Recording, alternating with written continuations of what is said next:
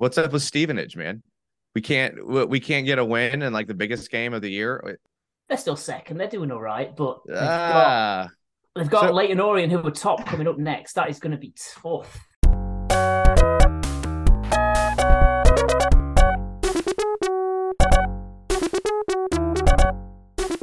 Welcome. This is the world famous Long Snapper podcast. I'm Adam. We have got a special show today. Um, Craig is due to be joining us, but is late. What else is new? Um, Rich is here. Hello, Rich.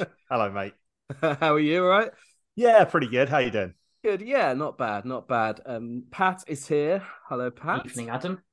How are you doing? Yeah, good, good. And we have got, as promised, various times, um, friend of the show, but we've never actually done a show together. Jason Trent, um, all the way from Jacksonville. How are you? Doing good. And and I am a fan of the show, right? So that's why we're friends of the show. And um, I, I heard a little bit of doubt on last week's show if I was actually going to show up or not. So that gave me a little bit of itch. Some of y'all were like, uh, if he actually shows up, and I was like, oh, I'm showing up. I got this on the calendar. I'm pumped. I love you guys' show. Um, I was I talked to you like months ago about a time that would work for both of us. So I'm glad that I can get on the show. I love you guys. Thank you. Thank Well, you. this is- If- If there's any doubt, it was it was our side rather. I was going to say it's our organisation skills that are in doubt there beyond anything else. It's like we've probably got the date wrong. That's normally what would what would happen, something like that. But um, yeah, really, really good to have you. Um, enjoyed enjoyed what you said about us um, on your on your show. Basically, the accents are sometimes quite hard to follow. It's hard to follow what's going on and what you what you're saying, and then that we're we're quite knowledgeable. Um, it, my fear is that these two things are linked. well, I get what you're saying, but if I could expound just a bit, what I mean by it's hard to understand is the accents are pretty thick, but eventually you can get used to them. Once you get used to the accents, your vocabulary and the words you use, you have to then try to figure out what those mean within the context of your sentence. So you're like, okay, all right, all right. So after you get through those two layers of uh, encryption, one of my favorite shows, absolutely hands down. Encryption. I like the idea that we're um because we try and use some of the some of the terms interchangeably. Like we will say routes and routes depending on who's saying it and whether they feel like leaning into the Americanized version or not. So that's got to be an, another fun thing where we're just like occasionally we'll throw something and you're like, wait, what?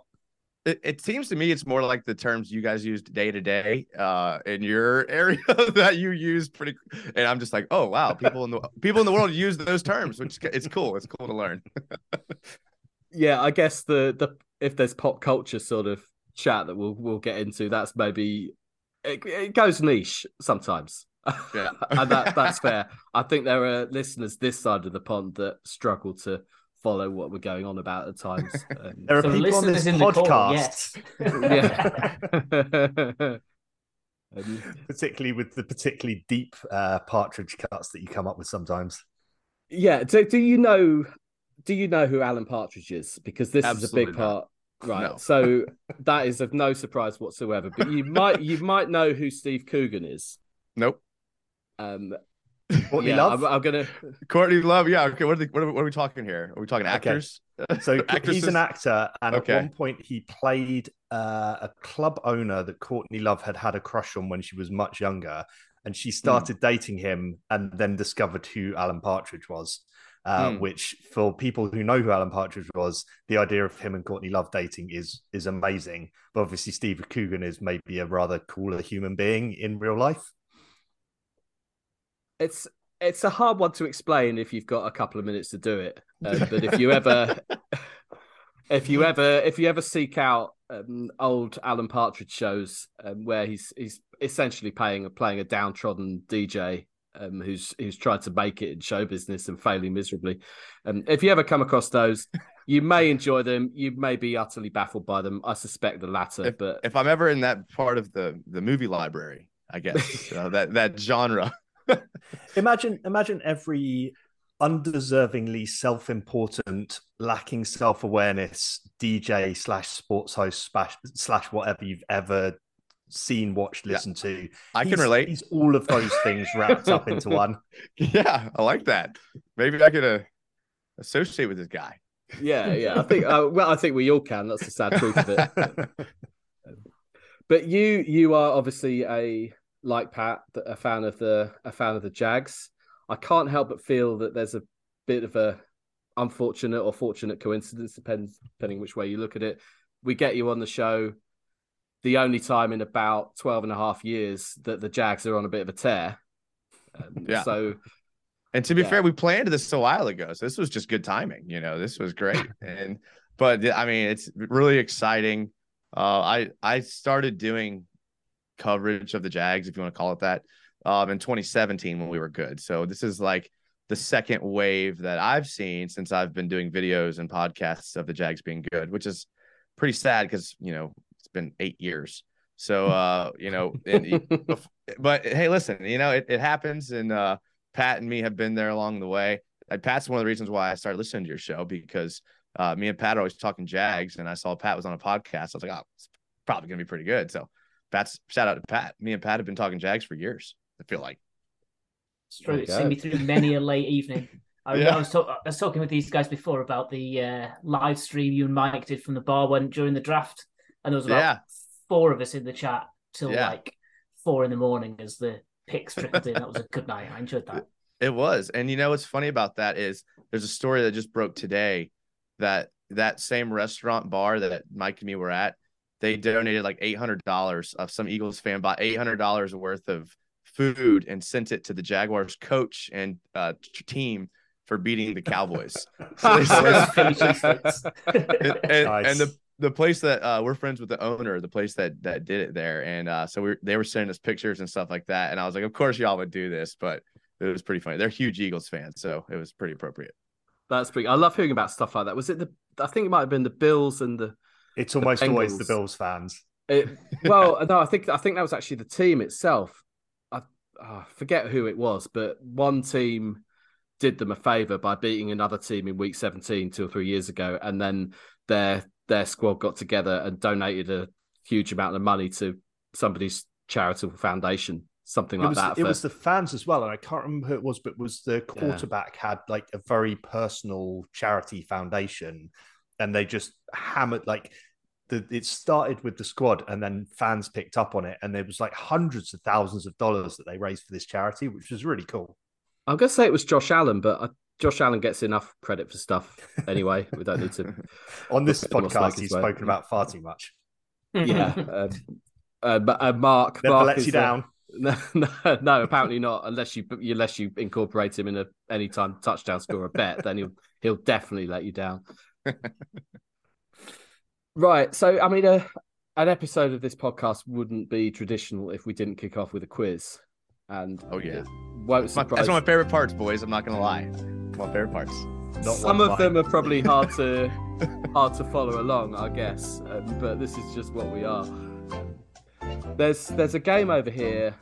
I'm sure you won't know the, the, the game over here called the University Challenge, um, where teams from universities, but it could be could be anything, um, answer questions as a team. But you have a starter question on the buzzer, and if you get that right, you get an opportunity to get three more supplementary questions. So the the rules of this are going to be: you're going to play against Pat. Um, Rich, just be a spectator. I was going to say, if you were here and Craig was here, you could each help one of your team captains.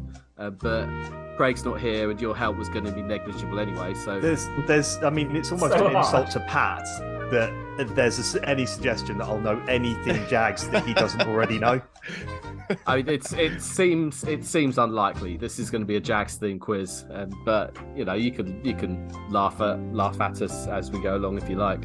Um, so I'm ready. I'm yeah, you're on the on the buzzer for the the starter questions. If you get one, you get one of those, you'll get ten points, and then three additional questions for five points each, which won't be up for grabs. They'll just be just be down to you if you get the starter question right. If you get the starter question wrong, or you interrupt too soon, it's five points off, and the other the other person gets a shot at it. Um, I like it.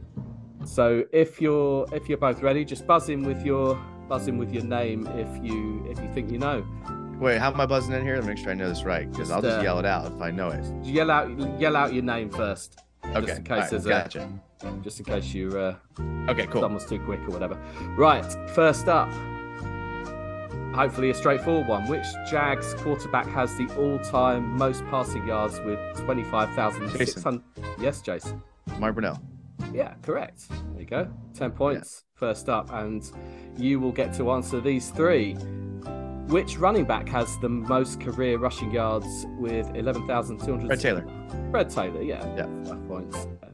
Who has the most receiving yards with 12,200? Smith. correct. Pat, I'm fearing for you at this point. And who has kicked the most field goals with 235 of them? Mike Hollis, probably. Incorrect. Ah. Yeah. Um, Rich, who do you think that is? Just for just for shits and giggles. I don't know. I just like the fact that Jason's clearly a nicer, more knowledgeable, uh, less obnoxious Mark at this point. um, uh, you won't get any points, Pat. But do you know? Scobee? Yeah, it is. It's Josh Scobee. Dang it! I that I was I was kind of between, but I feel like it was Hollis. So it's it's close-ish, but not that not yeah. close enough. Yeah, yeah. Um, Okay, next starter question on your buzzers. Carolina also joined the league in 1995, uh, but in which division uh, did they join? Blank faces. Pat. Yes, Pat. NFC South. Oh, that's that's very incorrect. You lose five points, I'm afraid. Hey, I didn't interrupt. Don't change the rules. Oh, is that okay? All right, I'll I'll I'll, I'll backtrack on that. That's my mistake. Otherwise, I wouldn't have guessed. yeah, well, well corrected. Um, I will. Okay, I'll give you another starter question. Do I do I get to guess or no? We you can have a guess. Yeah, go have a guess. Okay, uh, I'm gonna say AFC South. AFC, no, no, no. It was the NFC West. Oh, obviously. Okay. I mean, look look where they are geographically. Yeah, yeah, yeah definitely makes sense. um, okay, another start question: Who behind Mark Brunell? Who is second in passing yards with seventeen thousand? Yes, Jason. Blake Bortles. Yeah, correct. Ten points. Ten points for you. Um, back to the Carolina kind of theme uh, with the with right, the right. with the expansion teams theme. okay. On yeah, yeah, yeah, yeah. Um, my question is this: you get five points for each. There were three other possible cities that the NFL announced in the early '90s as being possible expansion places, all of which hosted an NFL game or several NFL games before the end of the decade. Can you name the three of them? Um, I'm going to say LA. Incorrect. Oh. these these these these uh, next questions are killing me. The starter questions are easy. you got have two have two more guesses. So oh, I get to guess more. Yeah, yeah. Okay, okay, okay, okay. Um, LA. So you said no. So, um, St. Louis had a team. So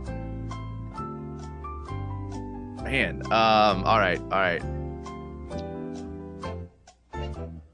Um, Chicago, I think, a second team in Chicago. No, no. Oh, okay, okay. Uh, man, I don't know. I'm blanking. Uh, Oklahoma City. Throw it out okay. there. Okay, no, no, no. uh, you talked yourself. You talked yourself out of St. Louis. That was one of them. That was one. Ah, and they okay. they were they were in LA at the time. Moved to St. Louis oh. after this. Okay. Now okay, they're back in back in LA, obviously. Baltimore was another. Baltimore, yeah, they're all coming to me now. Now that you're telling me the answer, I'm remembering. and Memphis, which mm-hmm. didn't get a team, yeah. but did did become a temporary home for the the Oilers, as it was uh, for wow. a year or two. These are tough, man. I knew they were going to be tough going into this, man. I knew I was ready. I was ready for the tough ones. That that one wasn't really Jags related, but this the next one. Yeah. The next ones certainly are. Um, okay, starter for ten. Who were the Jags' opponents for the first ever London game in 2013? Ooh, has that stumped you both? Pat. Yes, Pat. Was it the Cowboys? It was not the Cowboys, but you don't lose five points as you rightly uh, rightly corrected me on the rules. Uh, Want to have a guess, Jace? Uh, was it the Eagles? It was not the Eagles. Uh, it was the San Francisco 49ers. Mm. And in the, a game played in virtually a hurricane. I was there. It was bonkers. Um, okay, I'll give you another question. Who, which NFC East team did they play in 2014? buzzers for that. Which they played one NFC East team in 2014. Yeah. Okay. In sorry, in, in London, I should say. I oh, in London. I, I should have made that clearer.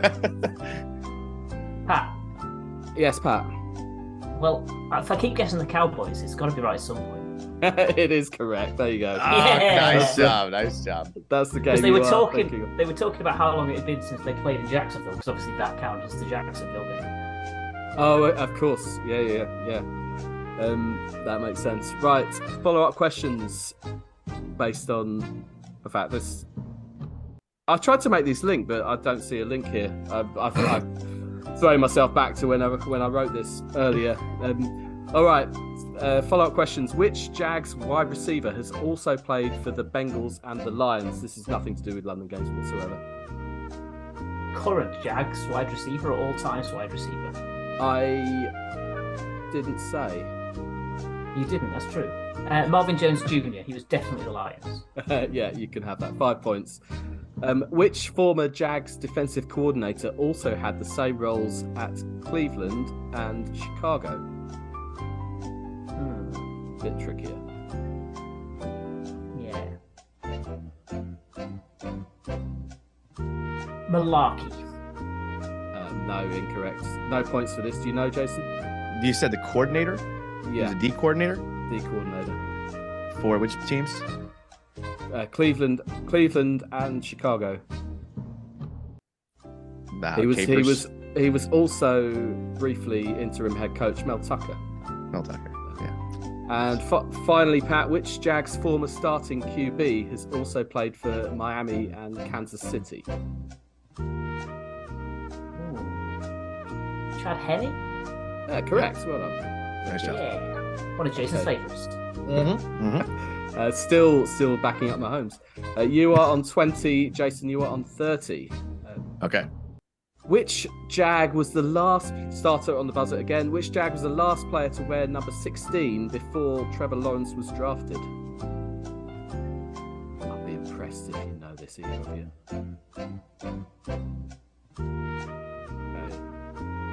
Tell you if that was Trey Quinn. Oh, that would have been a pull. That would have been quite something. yeah. um, I'll give you a follow up question instead. Which current Tennessee Titan punt returner wore that same number for Jacksonville in 2019? Um, Jason. Yes. C- CJ Board. Well done. 10 points. Oh, yes. Yes. okay. This is where it gets niche. You've got three jersey numbers to get from Jacksonville punt returners. Um, oh god. slash kick returners before we get into that again, Pat. I don't want to fall out. Um, Jamal Agnew, what's his jersey number?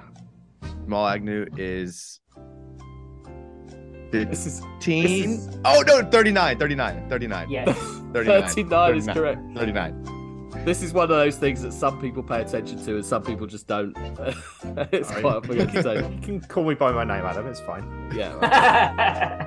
I don't. Yeah, but that that's all of the things, Rich. that's, hey. That's, that's okay. Next next up, Rashad Greene. Fifteen.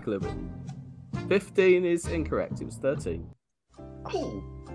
You, you wanted it to be 15 somewhere, clearly. Mike's gonna kill me for that. Oh man, my buddy, he's he's, Florida, he's a Florida State guy, so he's gonna kill me. All right, finally, Mike Thomas. Mike Thomas is 10. No, he was 80. I'm afraid. Ah, my gosh, I'm horrible. He caught the hail mary from David Garrard. I'm I'm awful tonight, boys. It's only three o'clock here. I'm not. In, I, I'm working here. I'm working. Sorry. All right, next next starter question. Um, how many points did Jacksonville score against Miami in the 1999 divisional round playoff? Jason. Game? Yes. 63. Incorrect. I don't oh, think no. you interrupted. Uh, Pat, have a go at this. I was going to say 63, but I wasn't fast enough. So now I'm going to go 65. No, it was 62. Oh, I thought I thought you'd be a shoe for that between you. Wow. All right. Instead, you can. Well, this is just going to be who's fastest. Who was the Miami quarterback that day? Pat. Oh, yeah. yes, Pat. Dan Marino. Nice, Correct. nice, nice. His his retirement party. okay, you've got three quick questions on big victories and defeats. Which team did the Jags beat 51 to 16 back in 2015? You'd think this would be memorable. You would, but my memory's terrible. Steelers. no, it was the Colts. Um, oh, suck it, Nate. and which team did the Jags lose to 51 to 17 that same year? And our big losses doesn't narrow it down as much as it. Yeah, it might be harder. It was probably the Titans because you do like to rub it in. I'm not like that. It was the Patriots. oh, that's worse. and finally, who did the Jags beat 45 to 7 in that glorious year in December 2017? That was good times. Good times and bad memories. Uh, let's go Steelers again. No, it was the Texans. Ooh, Ooh I was at, I was at Steelers too there. So I thought Imagine I was beating the, the Texans. They haven't done that for a while. Um, that'll be the Jets this coming Thursday night, I imagine. Oh, only oh, because yeah. only because of that uh, London game. And I think I was there for it, where they won like forty something to not very much. Oh, okay. Don't remember that. But I think that might have been the Ravens in London. That was uh, a fun day out. All right, a couple of questions left. Starter for 10. What was the name of the Jags Stadium when it first opened in 1995? Jason. Yes, Jason. Alltel Stadium. Incorrect. Oh. oh, oh, I think oh. actually, did you oh. interrupt? No, you didn't interrupt. Um, uh, Pat, I'll never go. I don't know it. Okay, it was Ga- Gator Bowl. Uh, no, no, uh, it was just the Jacksonville Municipal Stadium. Catchy. How boring and Washington football team. I, I know. All right. Okay, I have another question instead. Which NCAA bowl game has it played host to since 90? I think Pat was first. Just. Is that because Jason said it's the Gator Bowl?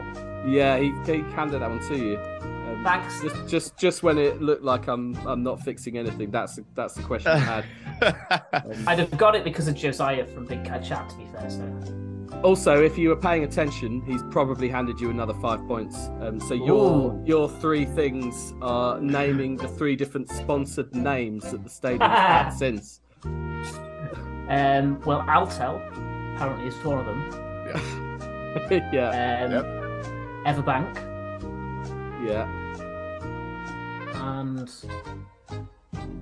TIAA. Yeah, I know it's TIAA. Everbank yeah. Nice job. Nice job. Nice job. Nice that job. puts you slightly into the lead on 55. with what? one question with one question to go. It doesn't this, this is this is exciting if anything is. This is good. Um, all right. Who was the Jags first ever draft pick with the Jason. second Yes, Jason. Tony Boselli. Yes, oh, there we go. Legend himself. That pulls you level on 55. So you only need one of these. One of these right. bonuses. Um, other high picks that the Jags have taken. Which tackle was drafted second overall out of Texas A&M in 2013? Luke Joeckel. It was. Um, I'm going to give you the other two anyway. Give them to me. Which QB from Marshall was taken at number seven? Byron Leftwich. Yeah, and finally the Florida defensive end taken at the third pick in 2015. Dante Fowler Jr. Those were easy for you. Oh, yes, sir. Takes you to 70 points ahead of Pound 55. Have yourself some music. There you go. Yeah. Well done. well played, JC. Hey, that was uh listen, I am very disappointed in myself, to be honest with you. That was I did really poor on that. that's that's how to that's how to win, modestly. I can't, I can't, I can't tell any of my friends to listen to this because they're going to roast me for years about not knowing half of those answers. So people, thank you, Pat. You've, you've killed me. People don't realize until they come on how much pressure doing a quiz live like that actually puts on I knew that's my excuse anyway, and I, oh, I know other people have had the same issue. Adam Adam always sits there smugly asking questions, and then when he's on the flip side of it, most of the time he's struggling as well. well, this hey. one was rel- relatively easy to what the quizzes y'all usually do. Usually, I'm sitting there like, "What are they?" I'm like, this this one was easy compared to y'all's previous ones. well, this one was sort of NFL knowledge. Quite often recently, we're we're branching into other cryptic clues and stuff. Like, oh yeah. Although I enjoyed that one last week a lot because mm-hmm. I ended up being good at it that, that kind of that kind of help. I enjoy them all. From someone who's less good at it, it was a great quiz. It was one of the, one of the best ones we've done for a little while.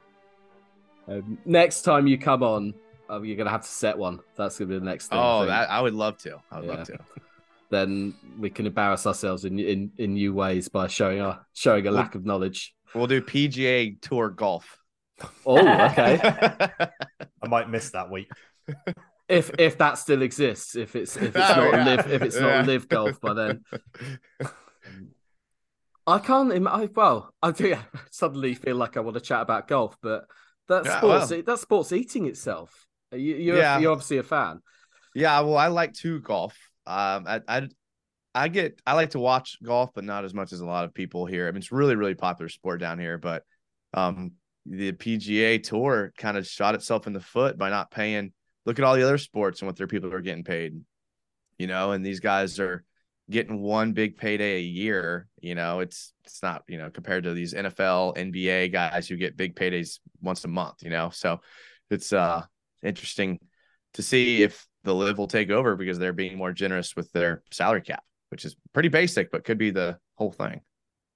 I think it well, it will come down to whether enough people watch it ultimately in, yeah. in time. Um, but it's it's weird. I don't think the the NFL has faced a challenge quite like this. Like there's been the XFL. I suppose the, the biggest challenge the NFL has ever faced is when there's there've been strikes. Yeah. Um, and potential yeah, see the CBA's up as well soon. So is that next year, this year? Um, have I lost yeah. track? Uh, it's only just been up. Yeah, oh, it just, just was up. That? Yeah, next year they're bumping the salary cap to 220 million or something like that. But they the problem with football is you cannot easily reproduce football, American football, you know, it's somewhere else. Whereas golf, you can reproduce that pretty easily mm. anywhere. And all you do is get the individual athlete there. So I think it's a little different. Um, and you know, individual sports it's it's more easier to happen than team sports, I guess would be what I would say.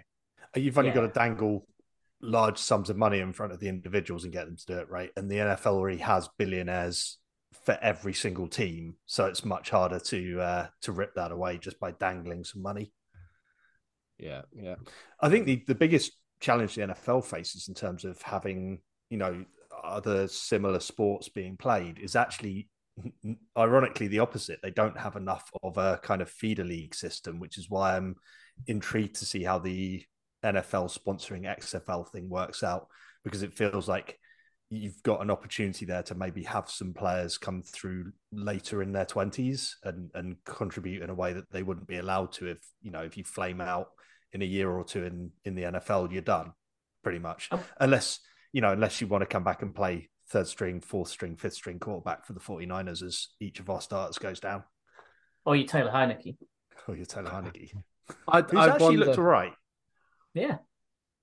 I do wonder sometimes with the amount of injuries that there seem to be that there isn't this time this time of the season like you you get to the bare bones of a roster and there isn't much out there if you if you want to pick up players. Uh, so there's there'll be waivers of practice squads that you you've you've got to float around to to try and find somebody. But yeah if if there was a you know, a bit like the championship below the Premier Premier League or whatever whatever equivalent was that where you could see people actually playing that you could you could go to and, and try and sign players.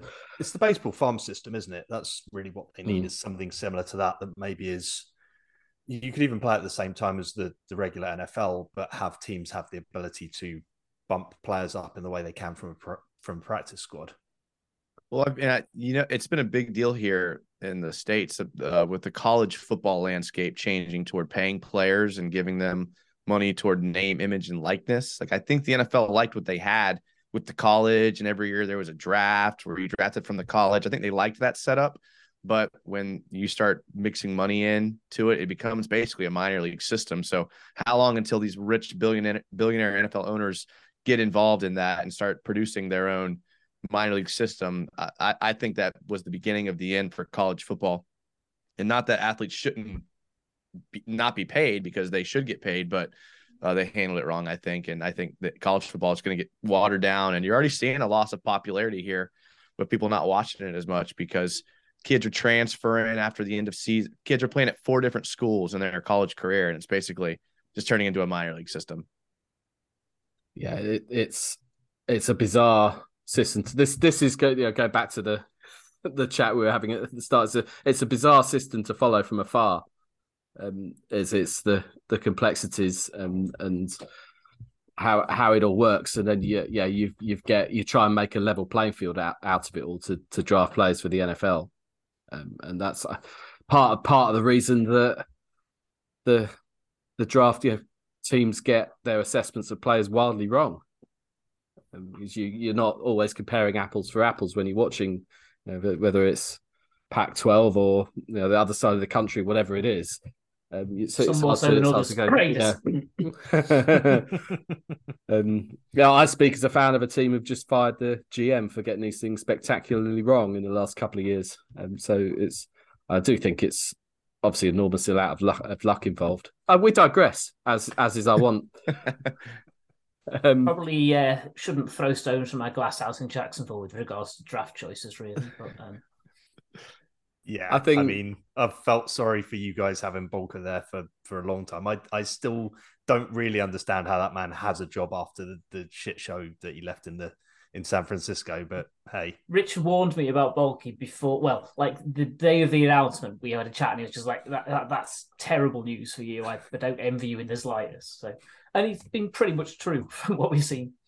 I I just can't understand how any other person in any other job if you mess up that many times, you get fired. But somehow this guy is able to keep his job. It makes it makes no sense to me. But you know, team's looking up, so I guess we got a little bit of optimism to hold on to. Yes, but that's because you've got Doug Pederson.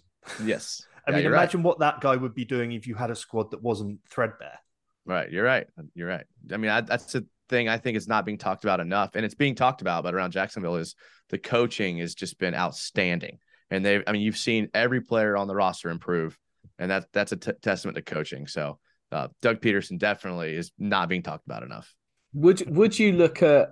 I don't want to blow my own trumpet, but compare the the that to the Tennessee Titans and Mike Vrabel, you know, one of the best coaches in in the league. Um, looking at what we've just done with our GM, um, the fact that you you can have that and and move forward in a way. Um, to say right, the the the general manager hasn't been hasn't been doing a, a good enough job. Um, we're going to take we're going to actually take action so we can keep the best coach we've had in a long time.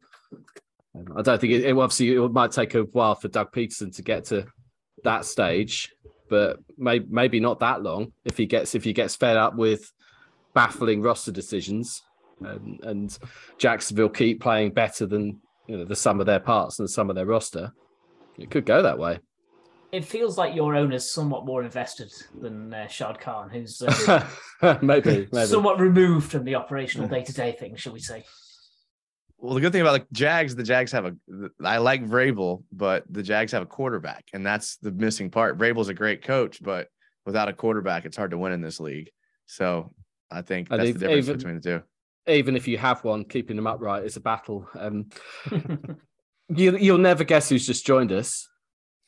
Um, he is fresh off. I mean, it's quarter past nine. You went out for lunch, Craig.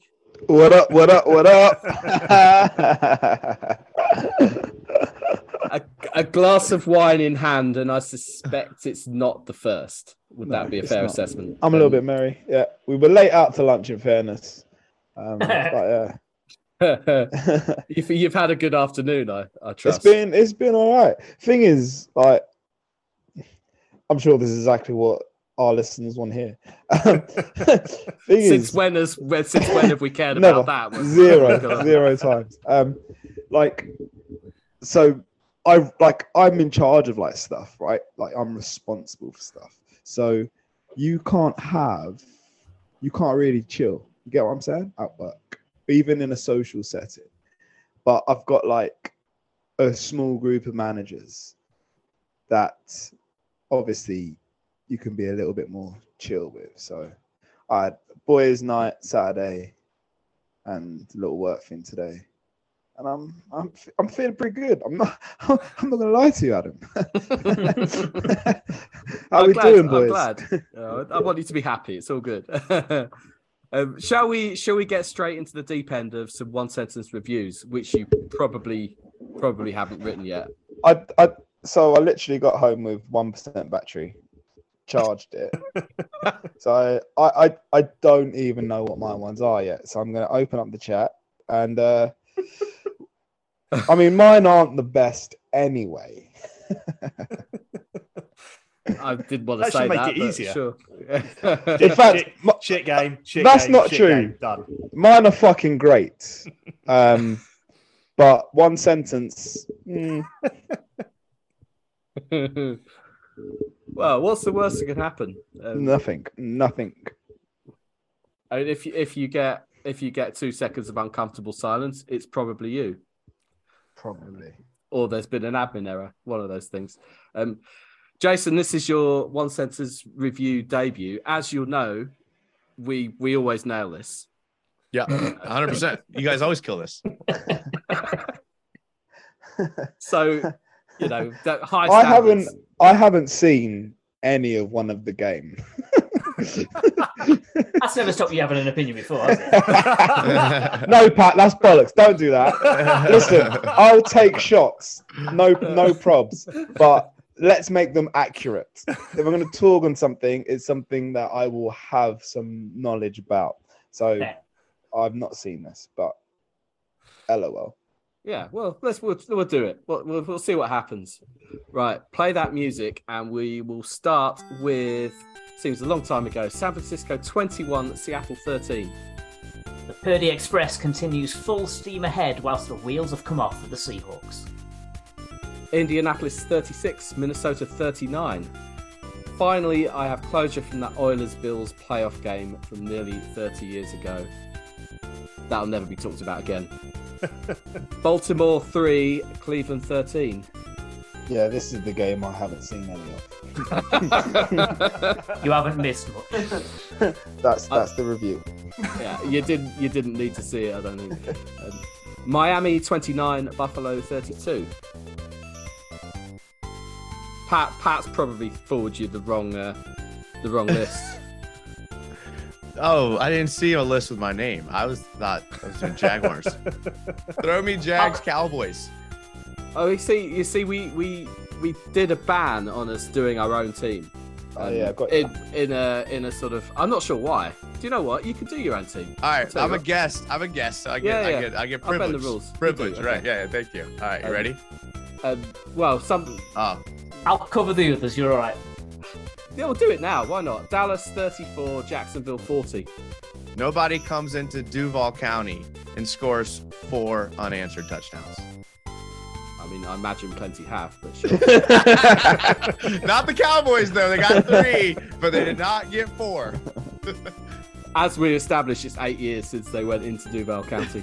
Um, Miami 29, Buffalo 32. Someone's going to do that. Close game between the two teams at the top of the AFC East, but Buffalo hold on for a close fought victory. Atlanta 18, New Orleans 21. This might seem like an entirely irrelevant game, but it was an all-important one in the battle for an all six and eleven NFC NFC South. The dream lives on. I hope so. Uh, Pittsburgh 24, Carolina 16.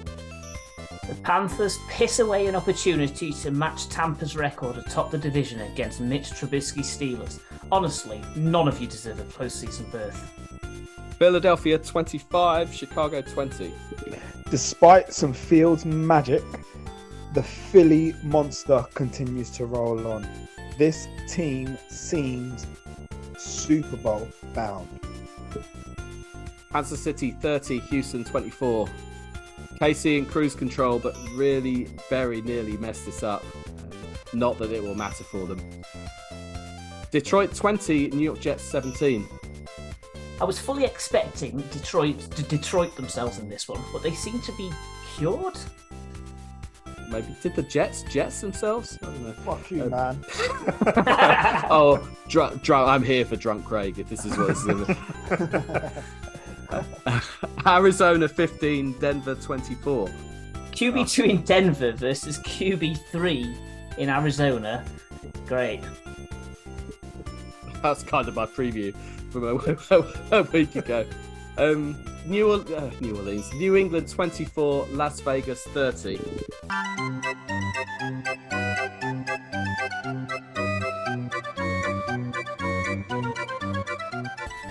Comes out. I can take the Bengals Bucks. I see what Pat did. Send me the list. No, no, that's, that's I did not connect. I did not connect the dots. That's mine. That's, that's mine, and I've got something for it. Sorry. I'll tell you what. So never mind. Pat didn't send me anything apparently because. Do you know what? Yeah, I want to hear both of your Bengals Bucks review. Rich, you go first. Cincinnati, tw- Cincinnati 34, Tampa Bay 23. I love a trick play, and this game had one of my favourite fake punts of all time. There you go, Jason. Joe Burrow said, "You got me in the first half. I'm not gonna lie," but came back and won. He did. Uh, Tennessee 14, LA Chargers 17. This game was meh, but the Chargers won, so I don't care. Uh, New York Giants 20, Washington 12. Turns out that PI isn't a thing anymore. And finally, we're going to get there. LA Rams 12, Green Bay 24. No, Donald no quarterback. This team, no 2022. Is it the first Super Bowl winner that's going to have a losing record since I think the Bucks in the early noughties? Not good. Not good in LA. Oh, I'm enjoying it. It's, it's made me very happy this year. I'm just I'm just glad the wheels have fallen off the one week revival because it was fucking nonsense. well, we can we can all agree that Baker is uh, significantly worse when he's got any time to prep and think. I mean, the I'd, idea I'd... that Baker Mayfield was some sort of Peyton Manning re- reincarnated was was nonsense. From Agreed. The it really, really pisses me off. Tells you everything you need to know about Western media. Nonsense. I I to I don't know.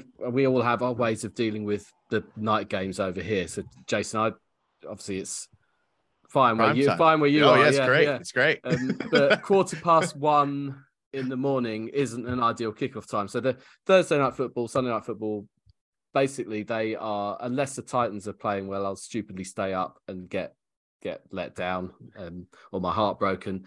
Um, it's basically Monday breakfast, Tuesday breakfast, or Friday breakfast, and we have a Game Pass to a thing with a, the game in 40. So you watch, you can watch every play in 40 minutes without yeah, oh, yeah, yeah, and yeah. stuff. So yeah. um, that's what I normally do. I, I couldn't finish this morning. Um, it was, I got, yeah. It was it was borderline unwatchable. Aaron Rodgers, like he he he was on the winning team, but he threw a pick. He had yeah. Lazard, Lazard, I think it was, yeah. like mm-hmm. wide open, and he like proper wide open, like blown coverage, and he missed him and threw a pick. Yeah. And then and blamed him. He did blame him. And listen, it probably was his fault, you know? Yeah. My, yeah. The thing is, that game, like the two teams are dead, right? The problem is, um, like, we are like NFL has been sick, and not just the NFL, sport. I don't know about anyone else, but the last week has been fucking amazing for sport, right? It has been brilliant and then to try and suffer that after we have been, uh, I, I, guess, spoiled um, with what we've had to watch. Um, but the Rams are shit. They've been shit for time. I'm just saying they've been shit. We know Packers have been shit, terrible for time. I think like, the problem the problem with this game is it didn't even have context, like because both both teams were both teams yeah. aren't. Uh, neither are going to make the playoffs. Four and four and four and yeah, one, they're both like five and eight. Big losing records now. So it, it, kind of what are you doing? Playing for draft picks? At this you know, point? the game was entertaining. Jags Cowboys. That game was entertaining. that game was real entertaining. the reason why the reason why Aaron Rodgers isn't any good anymore and Sam Bradford's not good anymore because Trevor Lawrence is a top quarterback in the league and he's supplanted all. Did you say? Did you just say Sam Bradford? What? That's Sam Bradford. Hmm. What I meant to say, Matt Stafford. Matt Stafford. I agree. Same, Fuck same Matt Stafford. They're not the same person. They, they are the sure same. Exactly. The same. They're the same fucking person. Thank you. Oh. it was especially yeah. good because we had the Jags game straight after the World Cup final, and there was loads of people making that. Oh, we've just gone from the brilliant World Cup final to a rubbish Jags game, and then it was an amazing Jags game, and fuck you all. I never said that. I was quite happy with the Jags game. It was obviously they were 17 points in a hole at one stage. Yeah. So that that makes it all the more impressive. Um, it looked ugly at half time. I wasn't rating our chances of getting back into it particularly highly, but we're a team that mm. can make adjustments now, and that's not been the case for mm. a long time. Mm. I was sitting eh, like in the stadium, surrounded by a sea of Cowboys fans. Cowboys fans everywhere. It was probably 70 30 Jags Cowboys, like 70% Cowboys fans. And it was, and when the game ended, since it ended in the walk off fashion with a pick six from Rayshawn Jenkins, like everyone was leaving the stadium at one time. And because of that, you guys have been stadiums, you've seen it's like a big backup. So these Cowboys fans are pissed trying to leave the stadium and they've been yelling all game and they're standing there on the stairs, can't go anywhere, just heads Lovely. in defeat. Lovely. And it was just like the, one of the best moments of my life, of yeah. my adult life. I'm sure I'm sure they were perfectly uh, rational about it, you know, weren't overreacting, anything like that. Um, being really sporting. Were they just happy for you? I imagine. Yeah, they were just happy for us. I do think that. So what you're describing is something that UK fans won't be familiar with, right? So, like in football, football, or any sport, the fans are very, very much set, separated. I, I've it's, been. It's to... only it's only soccer where we do that. So, really, I don't. oh yeah, because I've been to I went to a rugby match and that was strange as well. So I guess fair enough. Um, but I guess for most people, right, they won't have experienced where you're sat with the opposing team's fans. It's not going to be a common thing. And to win in a game like that, like I, I I've done Jets at MetLife and I had the mouthiest Browns fan behind me all game.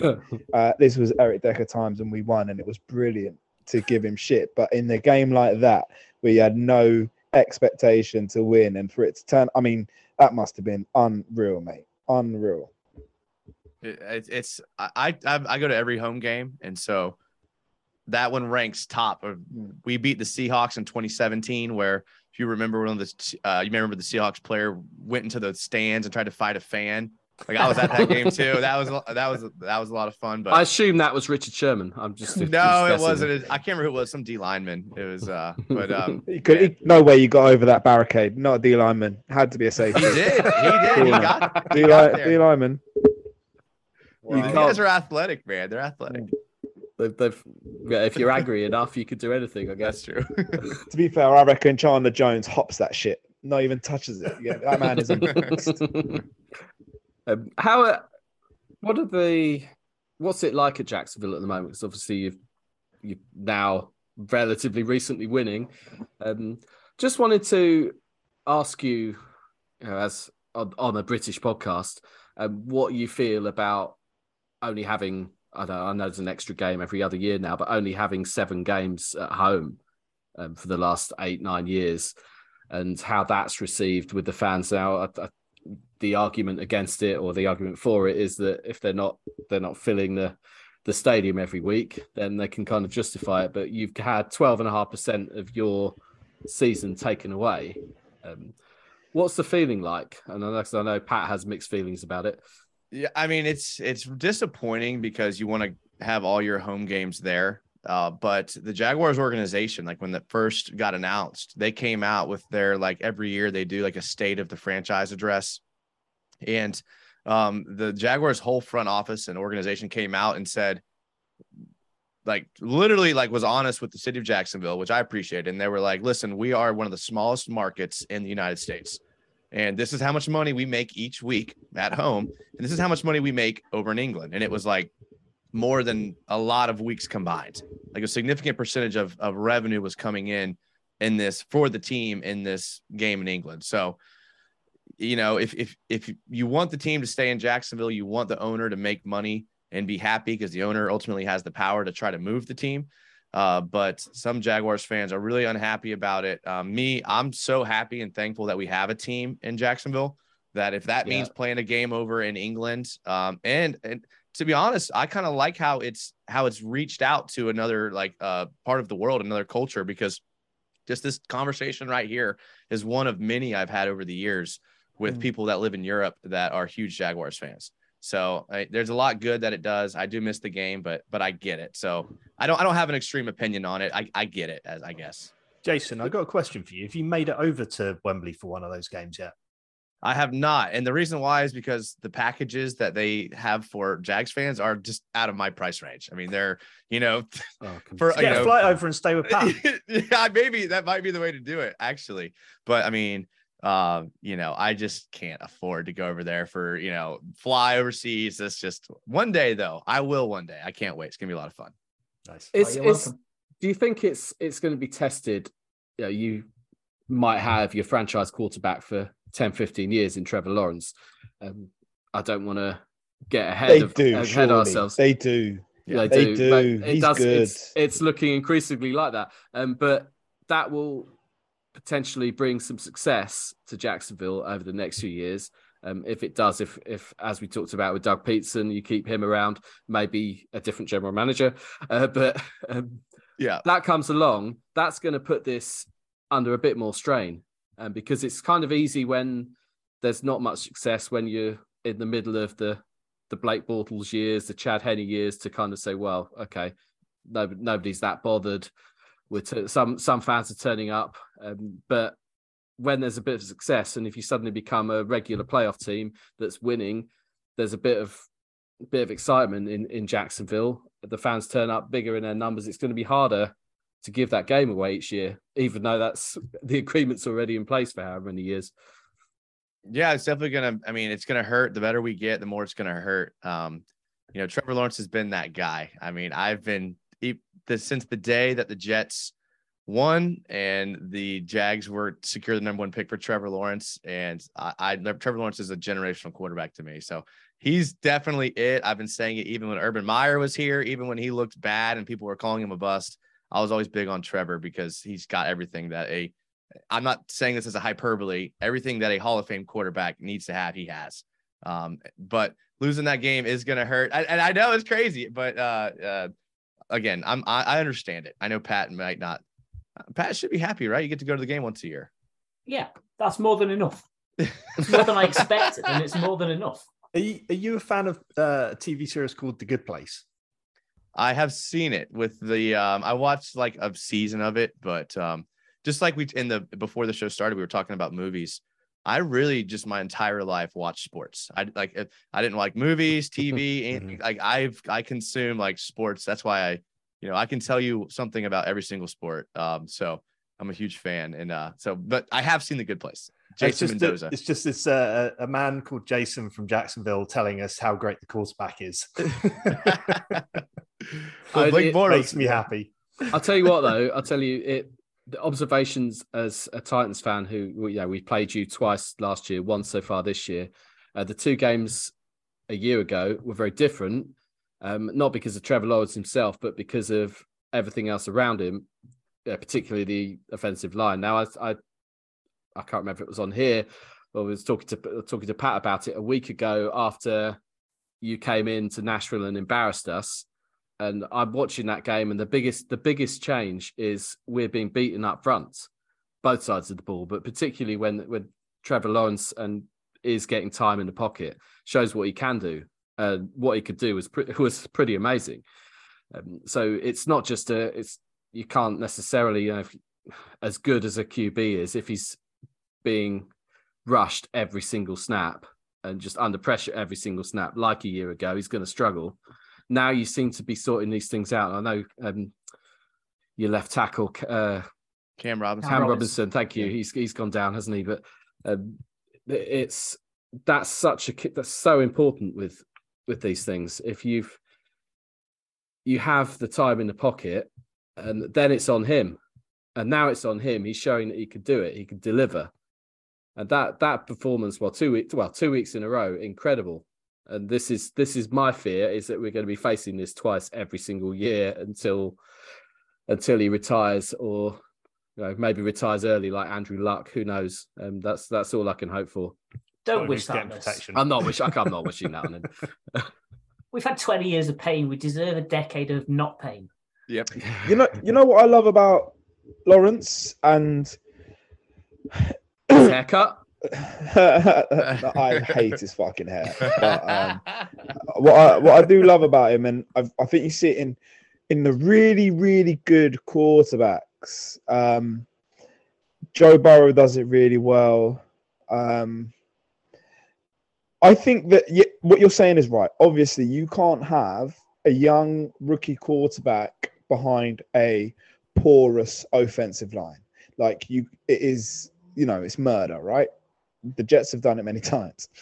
but I say that, I say that to say good young quarterbacks or good quarterbacks, they improve an offensive line as well. And so what you're seeing from Trevor Lawrence is he's bailing his offensive line out. And no, in fact, no, he's doing what he's supposed to do, right? It pisses me off. Baker me uh, Baker is the worst. I don't understand why he's so rated. Baker, the pocket gets pressure You've got super athletes, defensive ends running at you, you know, four five, four six. These are huge men running at breakneck speeds. You can't hold them off forever. It's impossible. There's only so much they can do. So your quarterback has to help you. And the way you help your offensive line is you move well in the pocket. You feel where the pressure's coming from and you make it easy for them. Make the block that they make count, right? They shouldn't have to make two, three, four, five blocks. It's too difficult for these super athletes. Players, uh, quarterbacks like Mayfield, I can't fucking stand it where they just keep going backwards. What are you doing? Doesn't help anyone. Stop running backwards. You have to navigate within the pocket. And I do think Lawrence does that really well. And he's got a much better, improved understanding of what you're hoping to see. Like I say, Burrow does it fantastic. Joe, uh, Josh Allen, that was one of the things he did really well before the last sort of four weeks. I've got questions about Josh Allen still, but I do think that's one of the great. Andrew Luck, perfect example of it. That made his offensive line so their life so easy and you're seeing some of that from Lawrence. I'm just figuring because is... I keep the image of Baker Mayfield running backwards, throwing off his back foot with no momentum. the, the, thing, the thing that gets me about Lawrence this year, and, and particularly over the last few weeks, where I actually started paying a bit more attention to the Jags as they started picking up some wins, um, and actually watched the first half of this game and then switched over at half time. And then the Jags started to come back. So to do Pat a favor, I didn't go back to it. So I didn't, didn't want to curse it with my eyes. Um, but the, the thing that I see this year that I didn't see at all last year in the few games that I, I paid a bit of attention to is it's the lockstep between you know Pederson and that offensive coaching and Lawrence, where last year Lawrence would regularly just look like he didn't really know what he was supposed to be doing within the play calling structure. He didn't seem to know, you know, where am I supposed to be throwing the ball? He'd be hesitant. He'd be, you know, he'd be maybe navigating the pocket, but not releasing the ball early enough and everything's breaking down. This year he looks he looks like a much more just confident and calm play. It looks like he's got so much time compared to last year. And that just makes such a difference when a I mean and Craig, you said this it's a it's a combination of the O line having better coaching and therefore playing better, but also him understanding what's expected in that play, navigating the pocket while he needs to, and then releasing the ball on time. And it just looks better. It, it it's not there consistently. There's still some issues with consistency. I think with Jacksonville that um, you hope they'll clean up if they're going to make this run. You know, this potential run towards the playoffs. Um, but it definitely bodes well for next year and the year after, particularly if you can start getting some better support from the front office.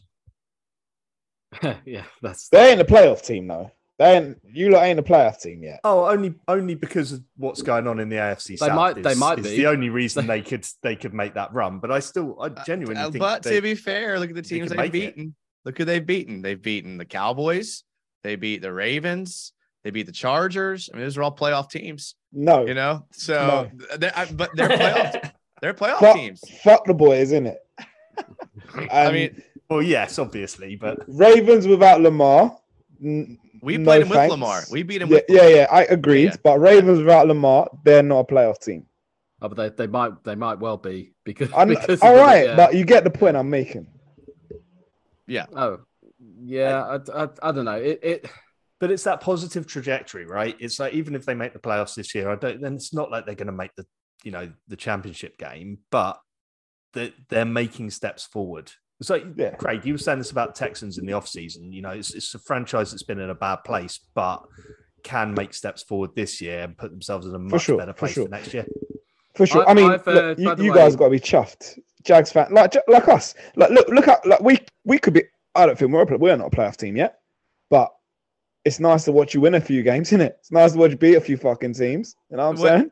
There are quarter... a few times. There are a few times when I really wish that we were a video podcast because Jason's reaction when when Craig said "chuffed" there was absolutely fantastic, and I'm Listen, certain it was chuffed that you were laughing what, at. Right? What what quarterbacks would you have? Would you take over Trevor Lawrence? Like going forward, who are you going to take over Trevor Lawrence? Now, there's not that many.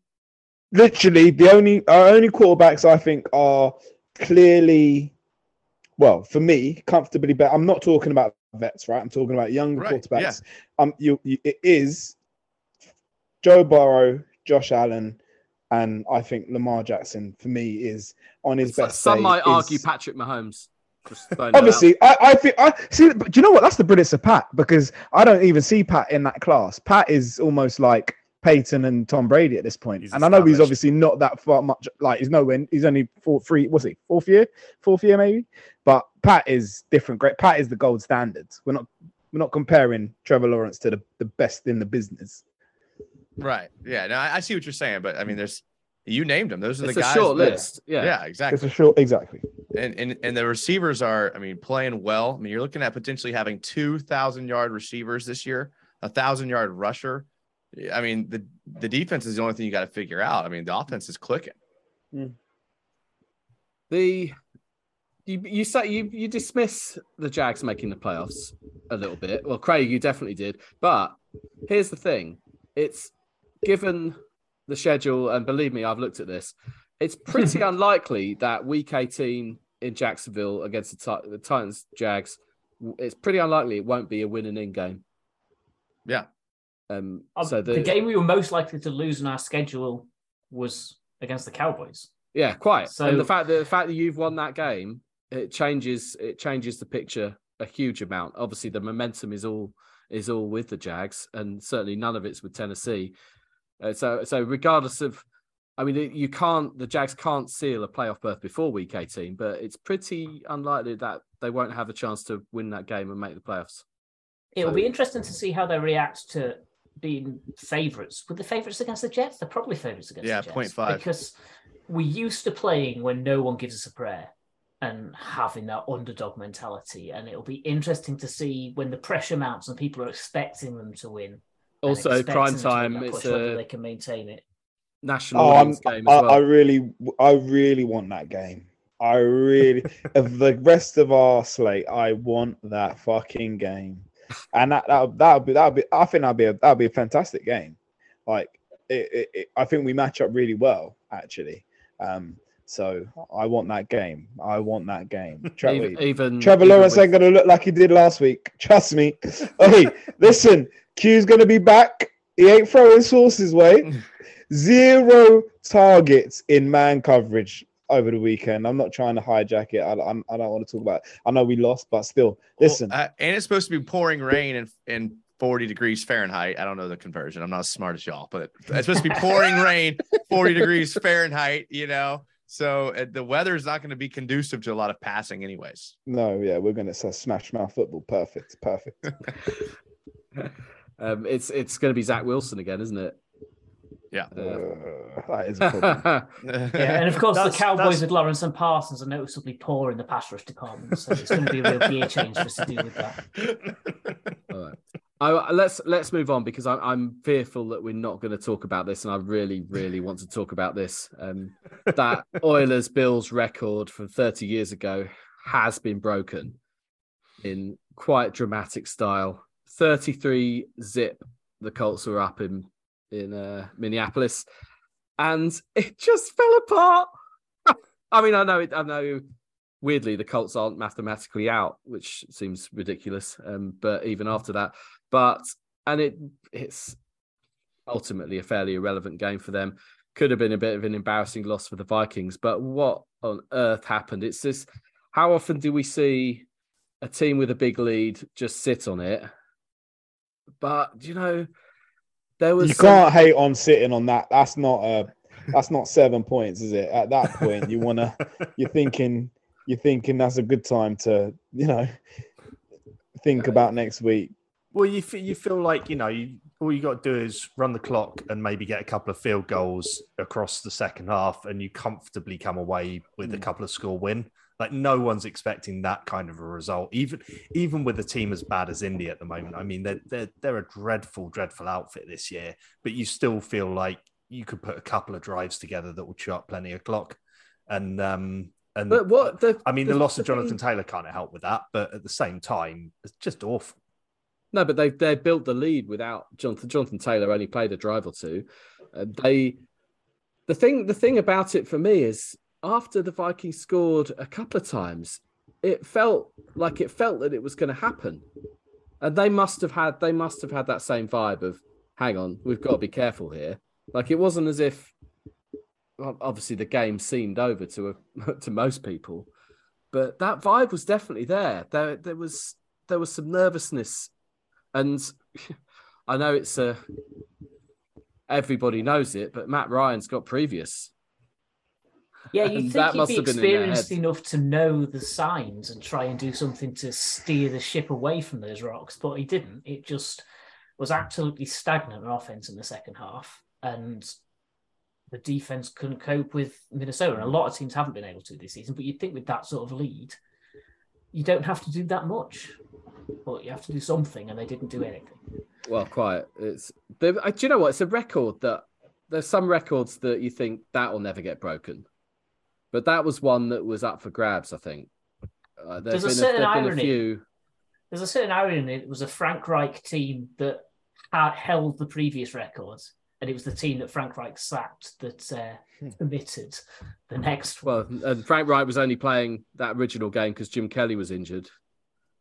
Um, yeah, just just yeah, he could he could have been involved again, but we'll yeah, that all all sorts of weird narratives around it. But that was that where record was going to go at some point. Um, it just it was. So do you think that hurts Matt Matt Ryan then? Because I mean, yeah, big time. You got to think. He's, he's got I don't that. Know how, he's got that on it tied to his saddle. Does yeah. it? Because I mean, I mean, I mean, I guess before that Super Bowl, Matt Ryan was a first ballot Hall of Famer, right? Surely, no.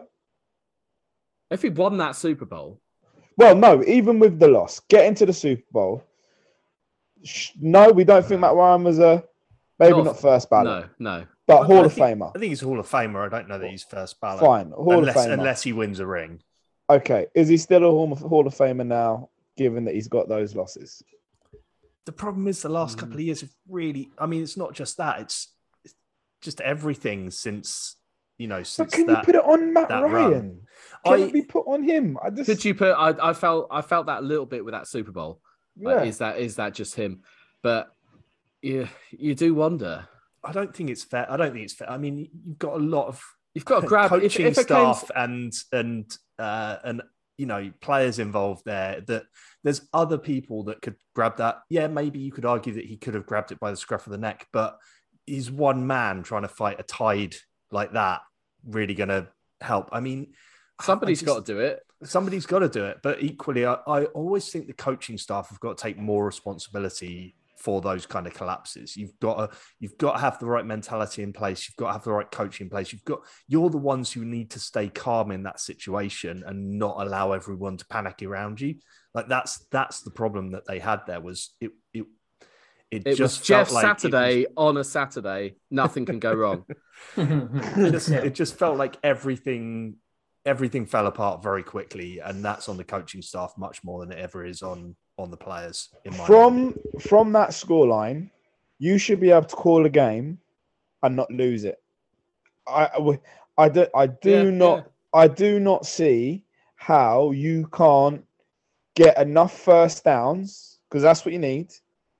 Get enough first downs to win a game when you're up by that many points. You don't need I, many, but as soon as soon as the rot set in, it was just like three and out, three and out, and turnovers and that everything. That is on coaching. Don't get me wrong, execution is a big part of it, and there was mistakes, but there was plenty of plays called that were executed fine, but were just blown up, blown up, predictable, easily managed.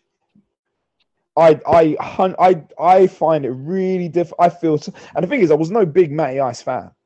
But I do think that the narrative has changed so significantly after those losses that I, I don't know. Maybe it's doing him. A, uh, no, no, I do know. I think it's doing him a disservice because I can't put that put that many points on the board, and then everybody else, like me as well. I've obviously lost it. I should be able to get enough first downs also, but fucking hell, man, like help me out. Call a good game. yeah, a wise podcaster once said, "Wins aren't a QB stat. Win is the cumulative total of the offense and the defense and the play calling and everyone." Now, the QB influences that more than any other player. That's obviously true, but it's not the be all and end all of that, and it shouldn't be all heaped on Ryan's shoulders. The fact that his entire team collapsed in the second half. I, I think there's no way Matt Ryan isn't a Hall of Famer. Uh, there's no, I mean, I think he's a Hall of Famer 100%. Like first ballot, maybe. Like he's never won a Super Bowl that may come back to haunt him, but the dude has been in the league for a long time. You know, 62,000 yards, 381 touchdowns. That's Hall of Fame numbers right there. Like even if you never won, if you do it for that long, you put up that many touchdowns and yards, you're going to get into the Hall of Fame. I also How think there's an element of sorry. There's there's the recency bias at the moment, right? Everyone feels like oh he's they only remember the, the last couple of years. And once he stepped away from the game for two, three, four years, people remember the older times, the you know, the the the good stuff that he did will come back. And I think that will be that will be more of the memory. And yeah, he'll always be a little bit tainted with that Super Bowl loss, but I don't I don't think that ultimately ends up being his legacy. Or I hope. I mean that that anyway. Atlanta offense for years was incredible. And but yeah, you're right. It's sort of being lost. Well, incredible. That... It was Matt Ryan, Julio Jones, Tony Gonzalez, a slew of various running backs, a number of different offensive linemen. It was Matty Ice. Matty Ice was elite for a long fucking time, man. Even at Atlanta, there's a lot of criticism. I've completely unjustified because the guy, if you watch him, no, I'm with I'm with you. I'm with you. But yeah, it's it's the way you talk about Matt Stafford, you should talk about Matt Ryan. I'm sure we have over the years. Yeah.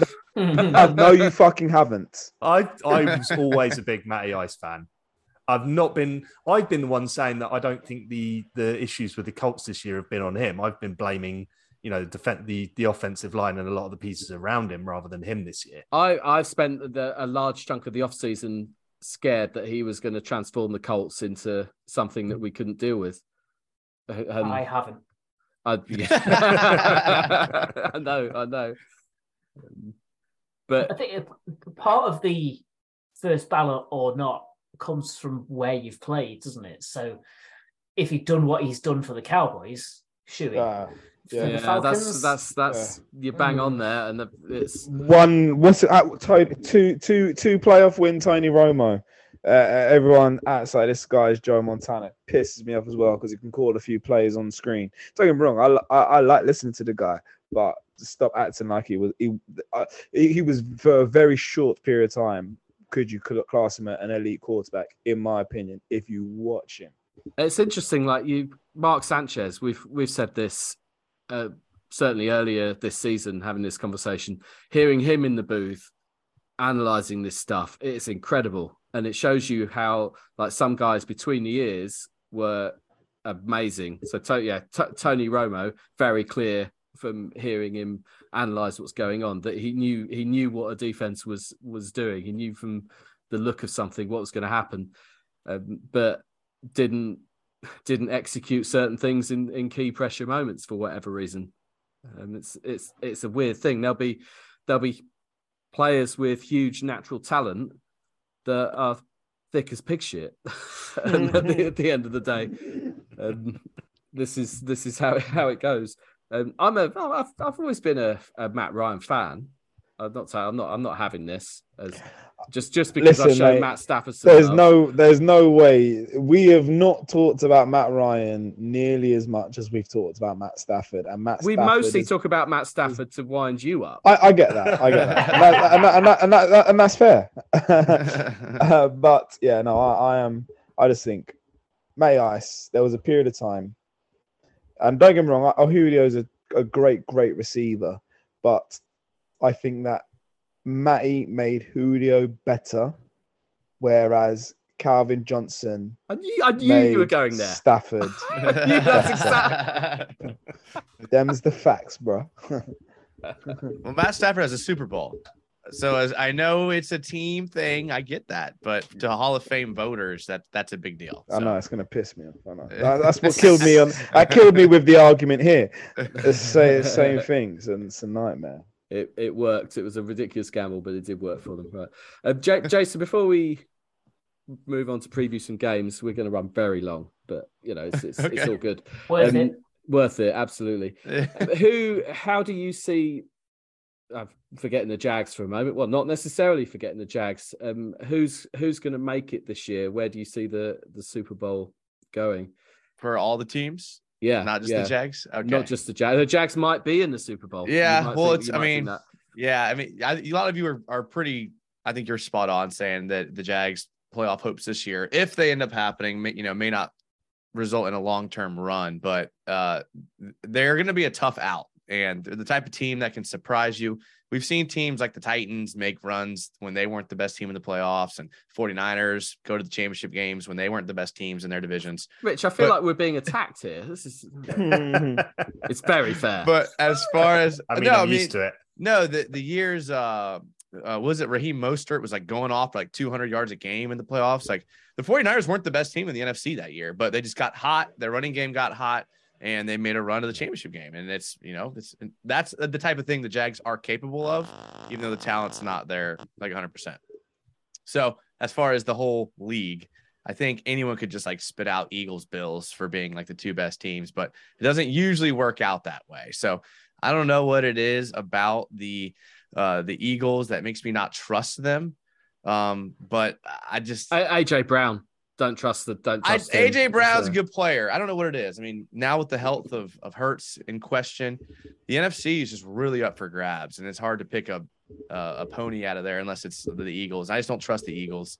Um, but for conversation's sake, we'll call it Eagles Bills. I know that's boring, but that's probably if I were betting, that's probably what I would what I would bet.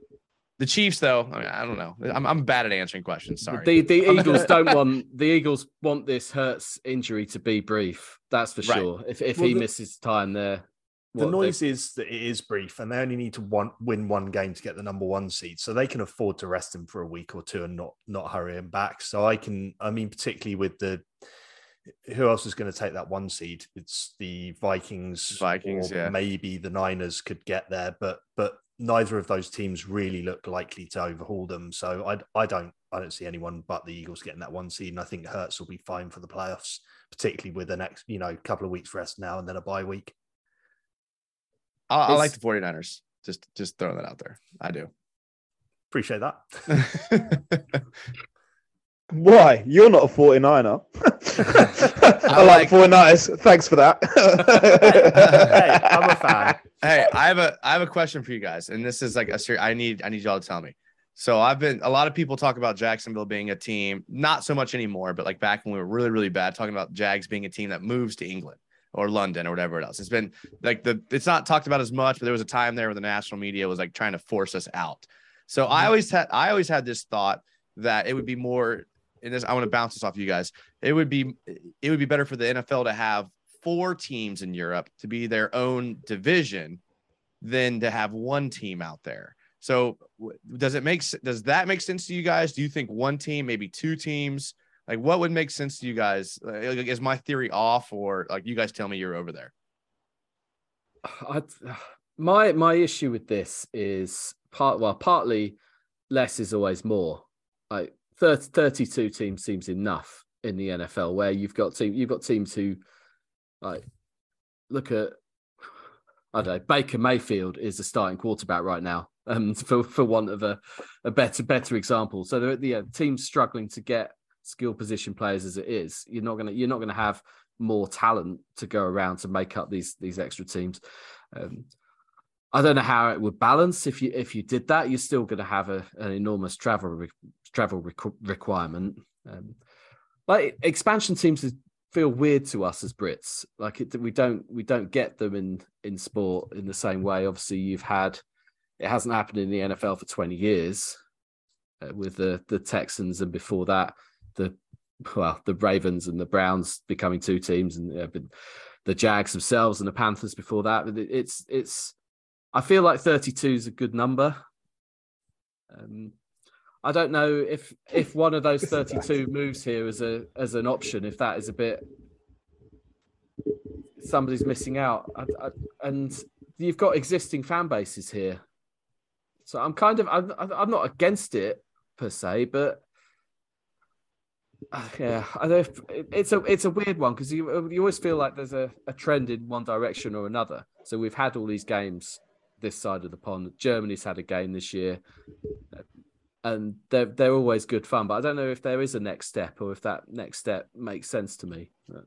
The existing fan base thing is the issue. You basically would have the NFL having to prop up four franchises for probably 15, 20 years because the vast none of us would switch teams. None of us would would go, oh, there's a brand new, I don't know, London team. There's a there's a German team. There's maybe a Spanish team and an Italian team. I don't know whether the major fan bases are in those countries, but you'd end up with people only really focusing on going and seeing the games there that were either their team or a team that they're interested in going and seeing.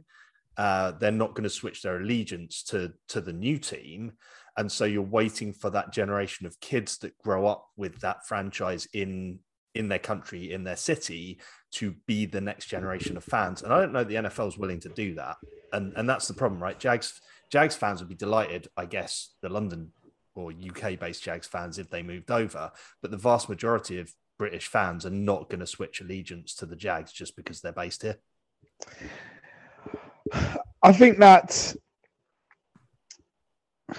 I don't think that's as big an issue. Like I get it, but they don't give a shit. Like people will still go. You get what I'm saying? So the biggest reason I, I went to for the first, I don't know how long the NFL games have been there, but let's just say I went to the first 10 years of it, yeah?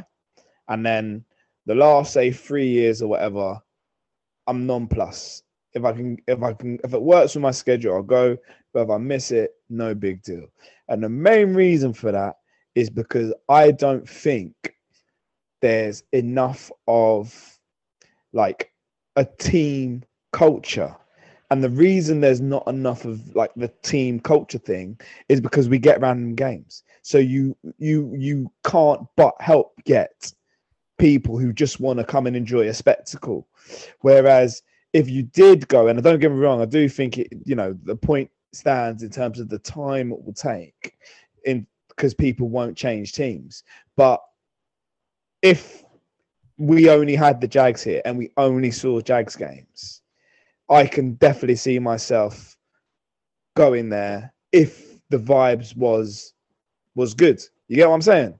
Does so so but the, whole not changing teams, like I like I wouldn't, we wouldn't, but obviously. But my son might end up being a Jags game if I started going to Jags games because that Maybe, was the yeah. only if they was treated as home games. Like I think the issue we have is that it's like a concert. Like it's this, uh, you know what I'm saying? And so you got people there fucking eight minutes into the first quarter and there's Mexican waves. Like, what the Ras Clark is this, blood? That is not okay. You know what I'm saying? So, like, if there was more of a team focus and it was more competitive, even if it wasn't my team, I would still fuck with it more so than I do it being this, you know, sell a season ticket. We're gonna give you three random games. Like no one gives a shit about just because you want to go see NFL. Where if the Jags were based at Tottenham, so it, maybe, okay, just just going just on the switching teams thing, you've had like you support a team that in a city that didn't have a team until 1995. Like maybe you're not old enough to to remember before right, that. Yeah, yeah, yeah, yeah. Uh, so so what? Like who who did people in Jacksonville support before they were Jags fans? Yeah, because not every fan of it, not every Jags fan is right. under 27, right? So that's what I was gonna say is um kind of to y'all's point. I think people are quick to change teams. Like for in Jacksonville, there was no team. Um, there's a about two hours west of us. There's a big college, University of Florida Gators. So there's a lot of Florida Gators fans here, and they're lifelong Gator fans, and they will die as Gators, and they still will. But the second the Jags moved here uh, people that were fans of like Atlanta's pretty close, the Falcons, the Miami Dolphins are pretty close. The Buccaneers didn't really have that many fans for some reason, but they're close too. All of those people who lived in Jacksonville did not take them long to turn into Jags fans. And even, you know, they would be like, oh, yeah, I'm a Cowboys fan and a Jags fan. And every day that went by, they were just more and more of a Jags fan. So it did not take long for people that lived in Jacksonville to switch completely over to the Jaguars. So um, I I don't think living I don't think being pre-existing fans of another team is that big of a deal. Just because I've seen it here with with cities and people uh, will change quickly.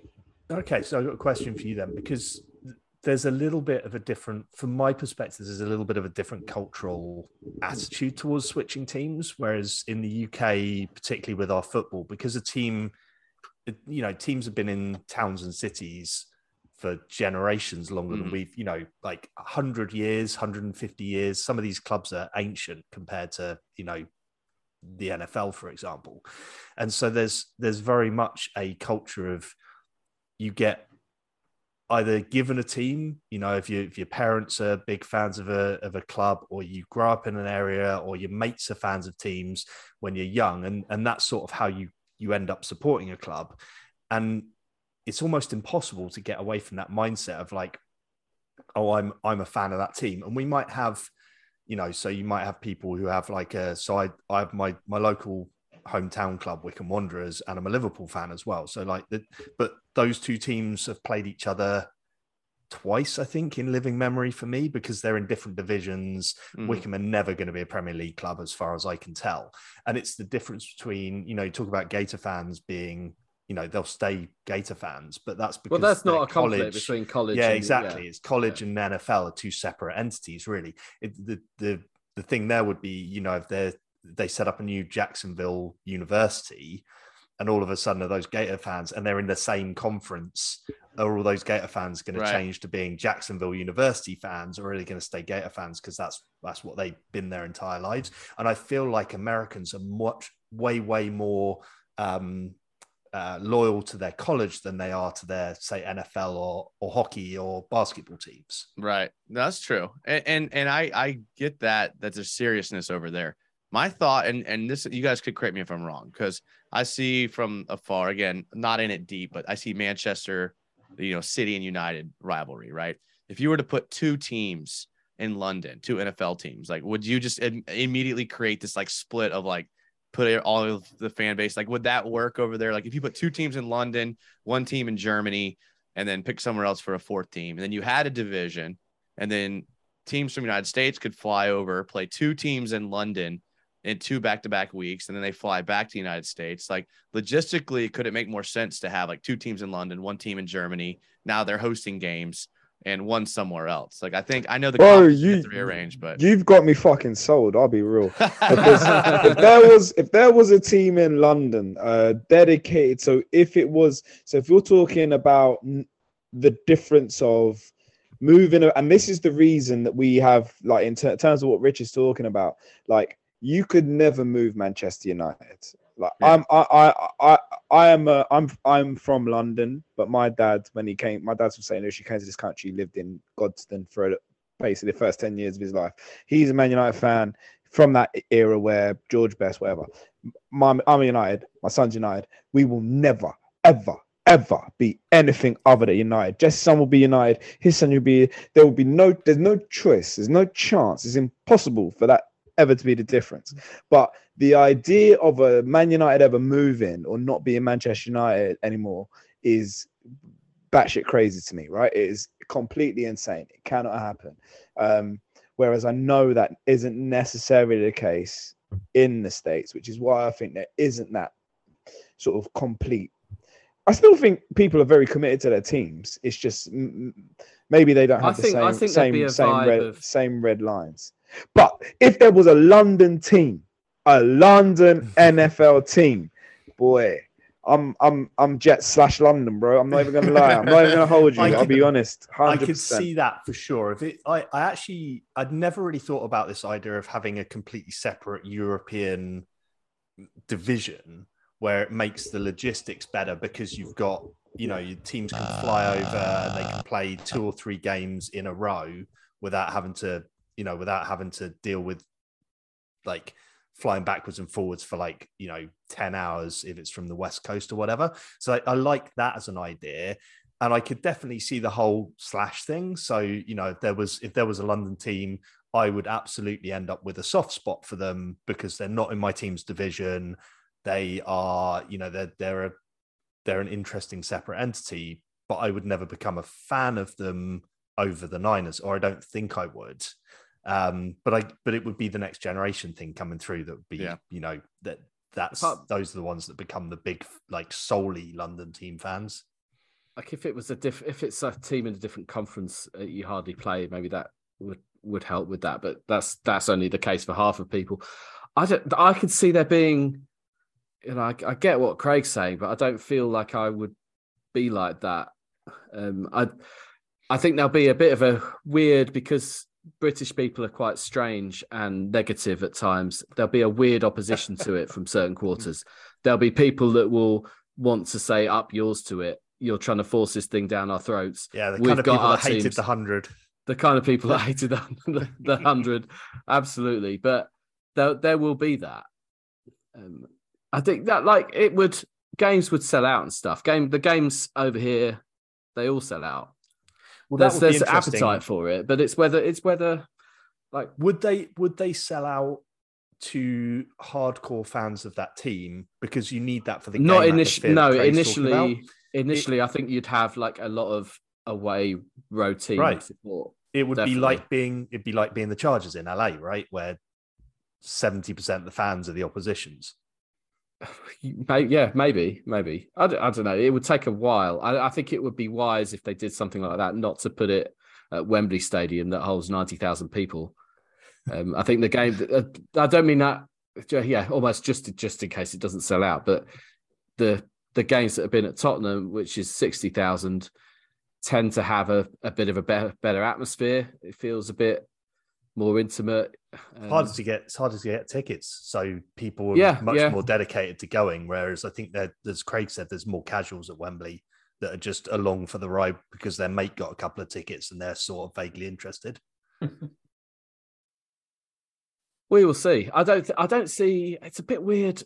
Like they've the NFL have always sort of drip fed this stuff, and it's been slow change. Like to suddenly say, "Here's that here, not just have a team but have a division. Wow that would be that would be quite a leap. Um, but like how else do you make it work with the symmetry and the fixtures and the, the schedule and everything? I don't know. Maybe that's maybe that's why going to mexico and they're going to start you know doing games in argentina and brazil. So they're going to give us a european nfl division in one conference and a south american slash mexican uh, division in the other conference this is, but you know, the, the 32, uh, yeah, unless you start moving teams away. Well, I mean, we talked at the beginning of the show, we talked about soccer and how many teams are in that thing, right? We talked about all different leagues. You know, we talked about Stevenage being like between what's 75 around there. So yes. I mean, we know the NFL wants to make as much money as possible. So what's stopping them from just like yeah moving into like as many teams as possible, bringing money in and like creating like a relegated division and things like that. I mean, I think it's entirely possible, like sooner than later, because these guys are money hungry. That's for sure. You have to remember, clubs down our level of the thing get like two, three thousand average attendance, so you can't support a massive NFL team full of like 100 personnel. We've got a first team squad of 18 players and like five coaches.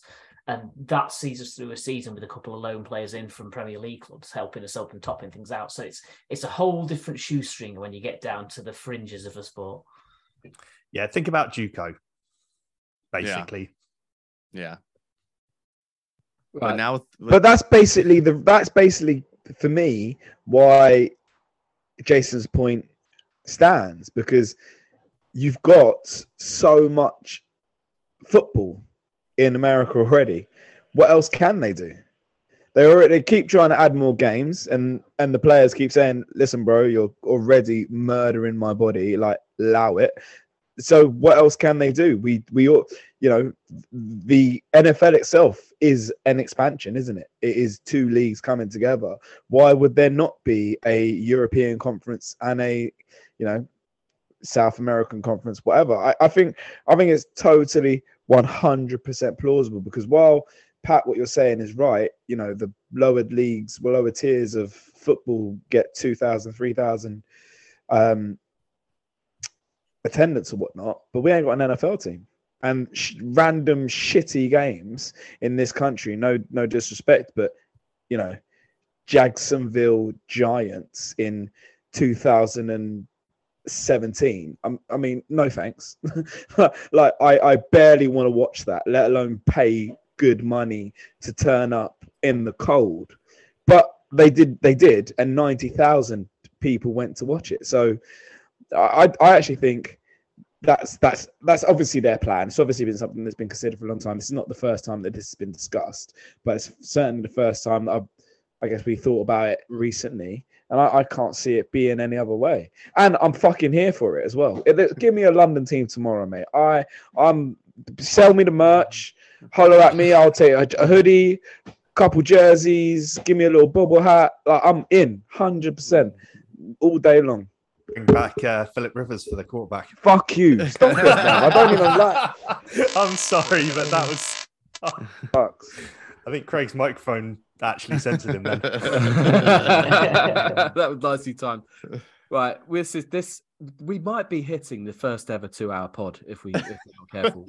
Which is the milestone I want to get to. You're welcome, boys. You're welcome.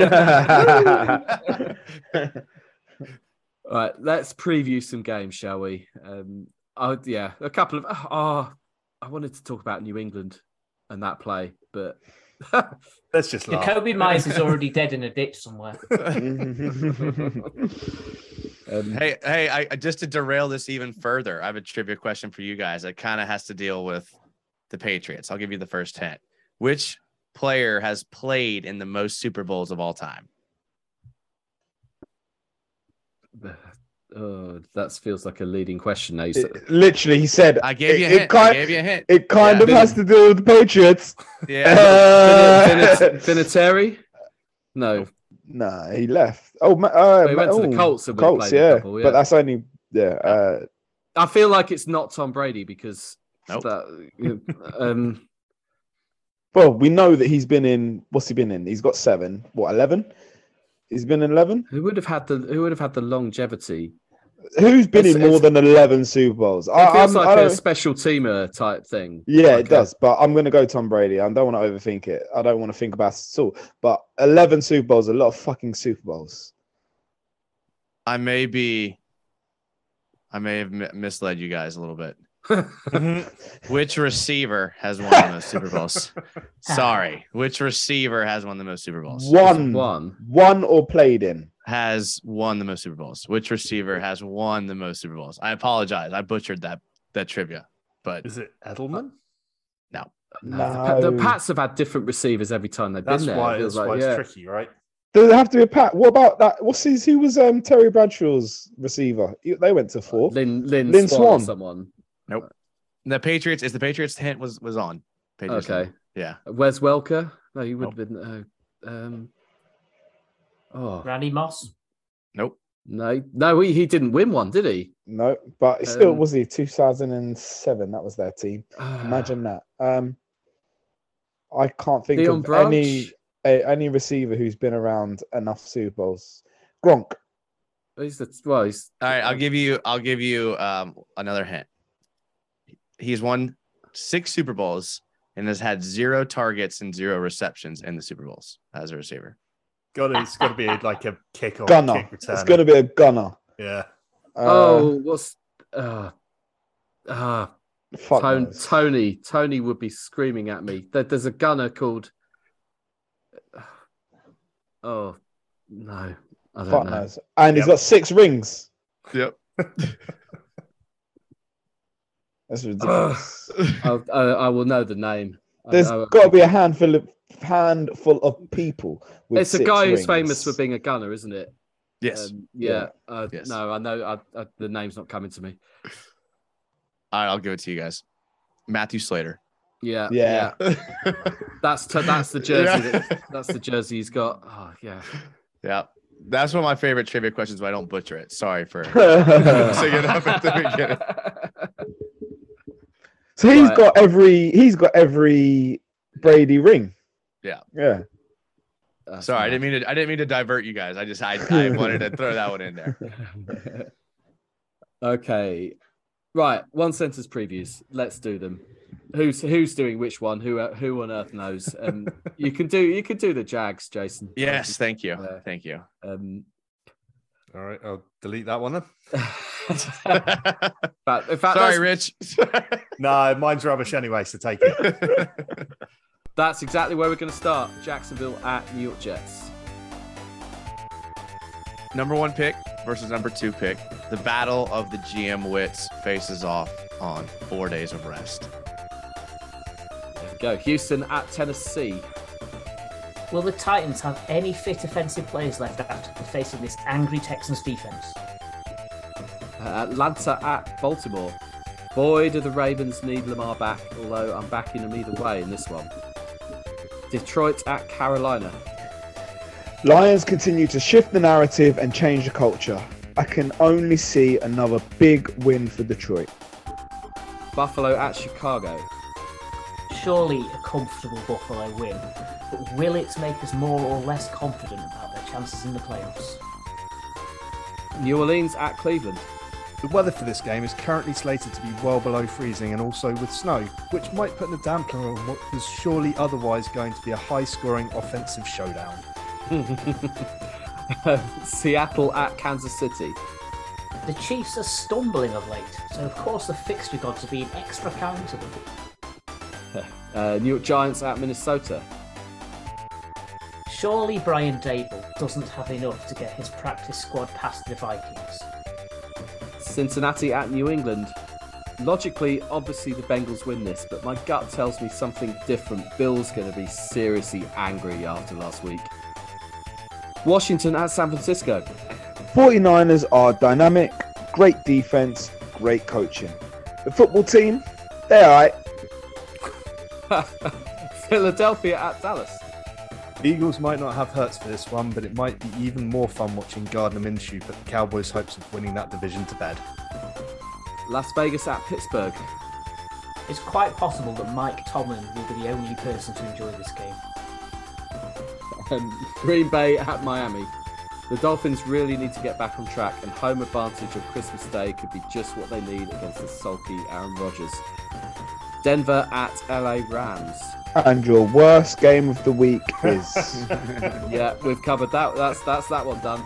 Tampa Bay at Arizona. I wouldn't normally want the Cardinals win, but come on, six and eleven. And finally, LA Chargers at Indianapolis. The longest possible week for the Colts to dwell on last Saturday's embarrassment. Will that help or hinder them? I mean, I think we we know what we all hope here. Um, there we go. Let's get with there. Worst game of the week. Nicely covered. Beautifully done. Um, Steve Rains anytime touchdown corner. We we will we'll do that separately. I think we've uh, we've exhausted all possible ways of of losing um, as, as things stand. We'll we'll let's not waste any airtime on how we're going to lose this week. We'll put something on. Um, we went one out of six last week. It was our worst I, week so far. I want to be honest just look at my picks. I, I've had a good, I've had a good run. We picked, we picked for you. Yeah, and, lost. and, lost, and the ones that have when and I know my my availability has been poor, but the ones that you've picked for me all else. Just just saying. I mean, yeah, check that shit, Pat. Five. I know I can see you looking. yeah, to be fair, Craig, one, two, three, four, five, six, seven, eight, nine, ten, eleven of the last fifteen that you've picked. That is the best record of any of us. No. It's a playoff record, 11 and 15, 11 of 15. uh, with, with, with ultimately the winning part is still zero. That's that's the only metric that matters. Right. Any other business?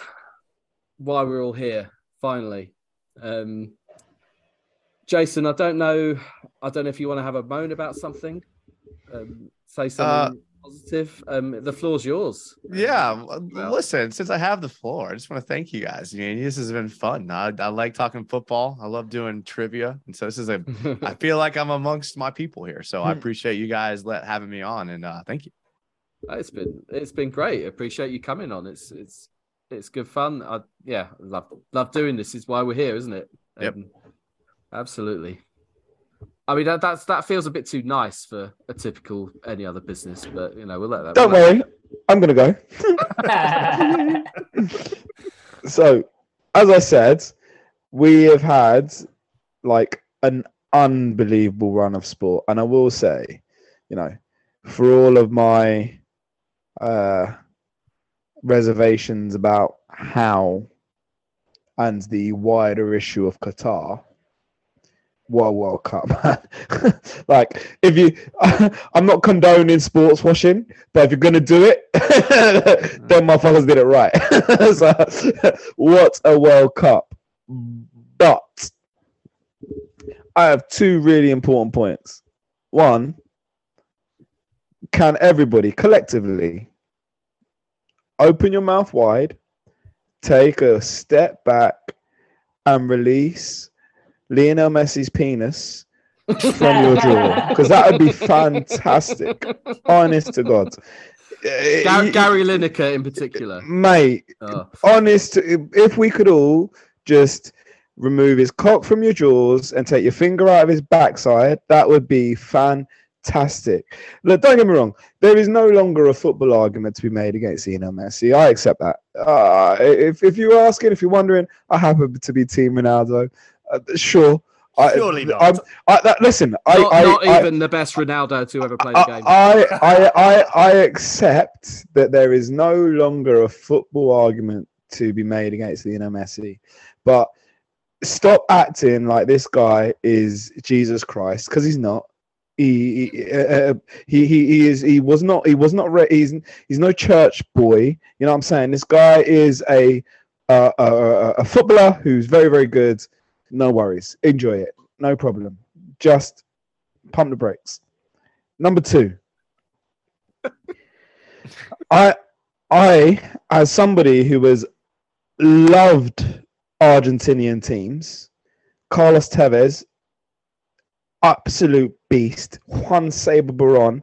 I mean, you, you can't get better quality. Anyone Batist- picking up any sort of club football bias? Ba- ba- Batistuta, you know, uh, uh, unbelievable. Um, like they're they're, they're fantastic Argentinian pedigree. What a history! This Argentinian team are a bunch of fucking shithouses, mate. The Oh, we lost have we, been, have we been saying first most unlikable? oh no, no, that is frustrating. You were calling them the worst and most unlikable, but you cut out a most unlikable bunch of shithouses I've ever seen. Jump on the floor, like everything wrong with football is this Argentinian team. Wind people up, kick legs, dive on like it is so shit. And we have not a single word has been said about it because people are too busy with their face in Lionel Messi's groin. So uh, fantastic I've seen a fair amount. fantastic fantastic World Cup no doubt about it. You know if you're gonna sports wash that's how you do it. But that football team are a bunch of I don't know why I paused, cunts. And uh, we should not celebrate as much as you want to be happy for Lionel Messi, that style of football winning tournaments. Mbappe, uh, however, what a guy. I haven't watched this tournament, but what Craig's just described sounds like almost every Argentinian side I've ever seen. Oh yeah, that's most famous incidents: Maradona's handball. Luis Suarez got listed. He's most famous for biting people. So I mean, he's Uruguayan, but you know. Oh yeah, right. yeah. but yeah, uh, Argentinian teams generally are shit houses. So the uh, only the only time we the only time we had one go our way was Ayala. What a player! They've had pedigree, but this lot of pricks, mate. 2000, 2000, players. 2002 is like the exception that proves the rule, where we beat them with that Beckham penalty when Owen dived from Pochettino's challenge and he didn't even touch him, and we got that yeah. penalty. Beckham smacked it down the middle. Um, some, but every yeah, every other possible game was the opposite. But do you think this World Cup was better than average because it's happened in sort of end of December, November time when all the players aren't completely knackered from playing a full season. Maybe uh, could be, could be exactly could be. Maybe, maybe the be. maybe the second half of the Premier League season is going to be dreadful. Yeah, last last month and a half is going to be fucking awful. Mm. It's so many injuries. Boxing Day so soon after all of this stuff might be quite an eye opener. You might see some upsets. Yeah, uh, yeah. I can't but it was a great tournament, though. The, the biggest, the biggest shit house in the team, Cristian Romero. I can't wait to see him do that for Tottenham again.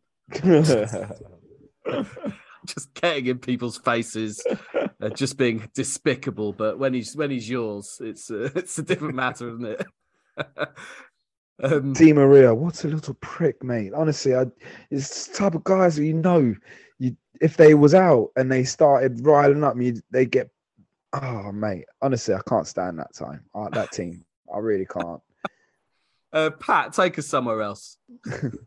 well, it's, it's it's a good week for me. So I've gone from uh, meeting a podcasting hero tonight to uh, meeting a sporting hero on Pod on Thursday. We're interviewing Mark Roberts, and Mark Roberts was club captain when I first started watching Stevenage. He's a thoroughly excellent example of a human being. So I'm really looking forward to getting to uh, meet him and chat to him and ask him some stuff about his career on uh, Thursday night. It's going to be great. They say never meet your heroes, but that's a load of nonsense. Meet your I mean, heroes. Technically, I've met him before, but I was too shy to tell him that I thought he was great. So hopefully, less so. 15 years down the line, I'm a little bit more mature. oh, you'll nail it. You'll nail it. Um, Rich, uh, I don't really have much. I was going to have a bit of a rant about Jeremy Clarkson being a complete and utter cunt, but um, I've decided that that man deserves as little airtime as possible. So stop being a prick. Honestly, go go away. No one wants your views anymore. Yo, why do you think he's doing it? Uh, any well, the amount of backlash that he's seen this time has been. I don't. I, I don't actually. I actually don't. I don't understand the backlash. Like, it. like he's saying, he's saying it all just for it's a line in a column, right? Get... But it's the fact that anyone's giving any kind of oxygen for that stuff or something. Yeah. Anyway, I don't want to go down that. We've we're going long anyway. I don't. I just don't want to have any time on that. Um. So yeah, that's that's all I've really got this week because you know I've just been knackered with the jet lag and I'm ready for Christmas. Yeah, I think we we probably all are. Um, quick quick one from me. I was proud of my my son who finished school today, last day before Christmas. Um, came home. I, mean, I wasn't. I wasn't here when I came back from work. Um, he was sat on the sofa watching whatever rubbish on YouTube that he watches. And then about it's about half past six. He suddenly got up and went, "Oh, I know what I forgot. I've got a, got a selection box, like box of chocolates from from school.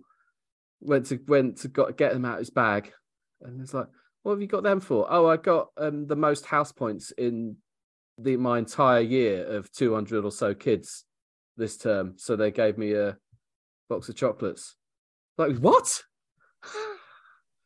that's that's phenomenal um, like so i'm like on the one hand incredibly proud of him for for achieving that and uh, yeah being being rewarded like li- literally the best on like all sorts of levels in his year um but also basically him forgetting about it Um, I like to say it's a modesty thing, but just just forgot. It's kids. Craig's frozen. Craig froze mid interruption. I was going to say, A, good job, Henry, and B, we should point out, particularly given our guest, that there are good things on YouTube as well. yeah, exactly. Yeah, that was that was a brilliant comment. That was Adam's, Exactly. Adam's latest "old man yells at clouds" comment. Yeah, okay, I, I he I doubt he was watching your show. I, I, doubt, I doubt that was. I mean, he should be from the sound of it. He should be, yeah. He should be. Um, He'd but be a yeah, Jaguars fan. He's, he's, I'd hate to break it to you. I think you know. I think you know. Um, tell tell everybody who's got this far where to get your show because we didn't do that at the start, and that's on Oh me. man, if you're this far, nothing but respect for going this far. uh, but uh, I'm on YouTube and Twitter, just Jaguars United. We talk about literally the Jacksonville Jaguars three times a week, and it's it's everything I could hope for and more. Excellent. I've Um, learned more about the X's and O's listening to Jason than anyone other than possibly Craig and I and Mike Carson. Yeah, I was going to be offended had you not said that. So thank you very much. Um, yeah, so much, so much fun having you on. Um, just great to chat through all these things. Um, all the love all the trivia as you as as you do. Um, hopefully we could do it. We'll do it again. Um, and you can set a quiz. Oh, I can't wait, man. Again, thank you guys. This has been I've, a lot of fun talking to y'all. Absolutely. Um, yeah, everyone, if you got this far, wow, well done. That's all I can say. Merry Christmas, happy holidays, best of luck in whatever week this is. Go well, everyone. Cheers.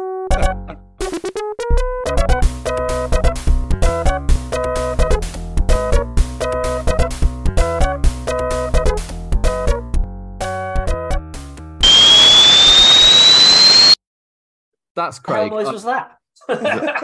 Don't know what happened there. Is that the outro music? Man, you guys have come a long way. no, I grew up with an old Amstrad computer, and that sounded like the sound effects from one of those old 8 bit games. That's a jet taking off. Destroying all of our eardrums. Just no, Uh, I'm your microphone's Craig, dead, Craig. I don't know what's happened, but I'm gonna leave that all in so we can hear it. Stop, stop unmuting yourself. It sounds bad. Oh, God. What an end to the show. Um, Oh.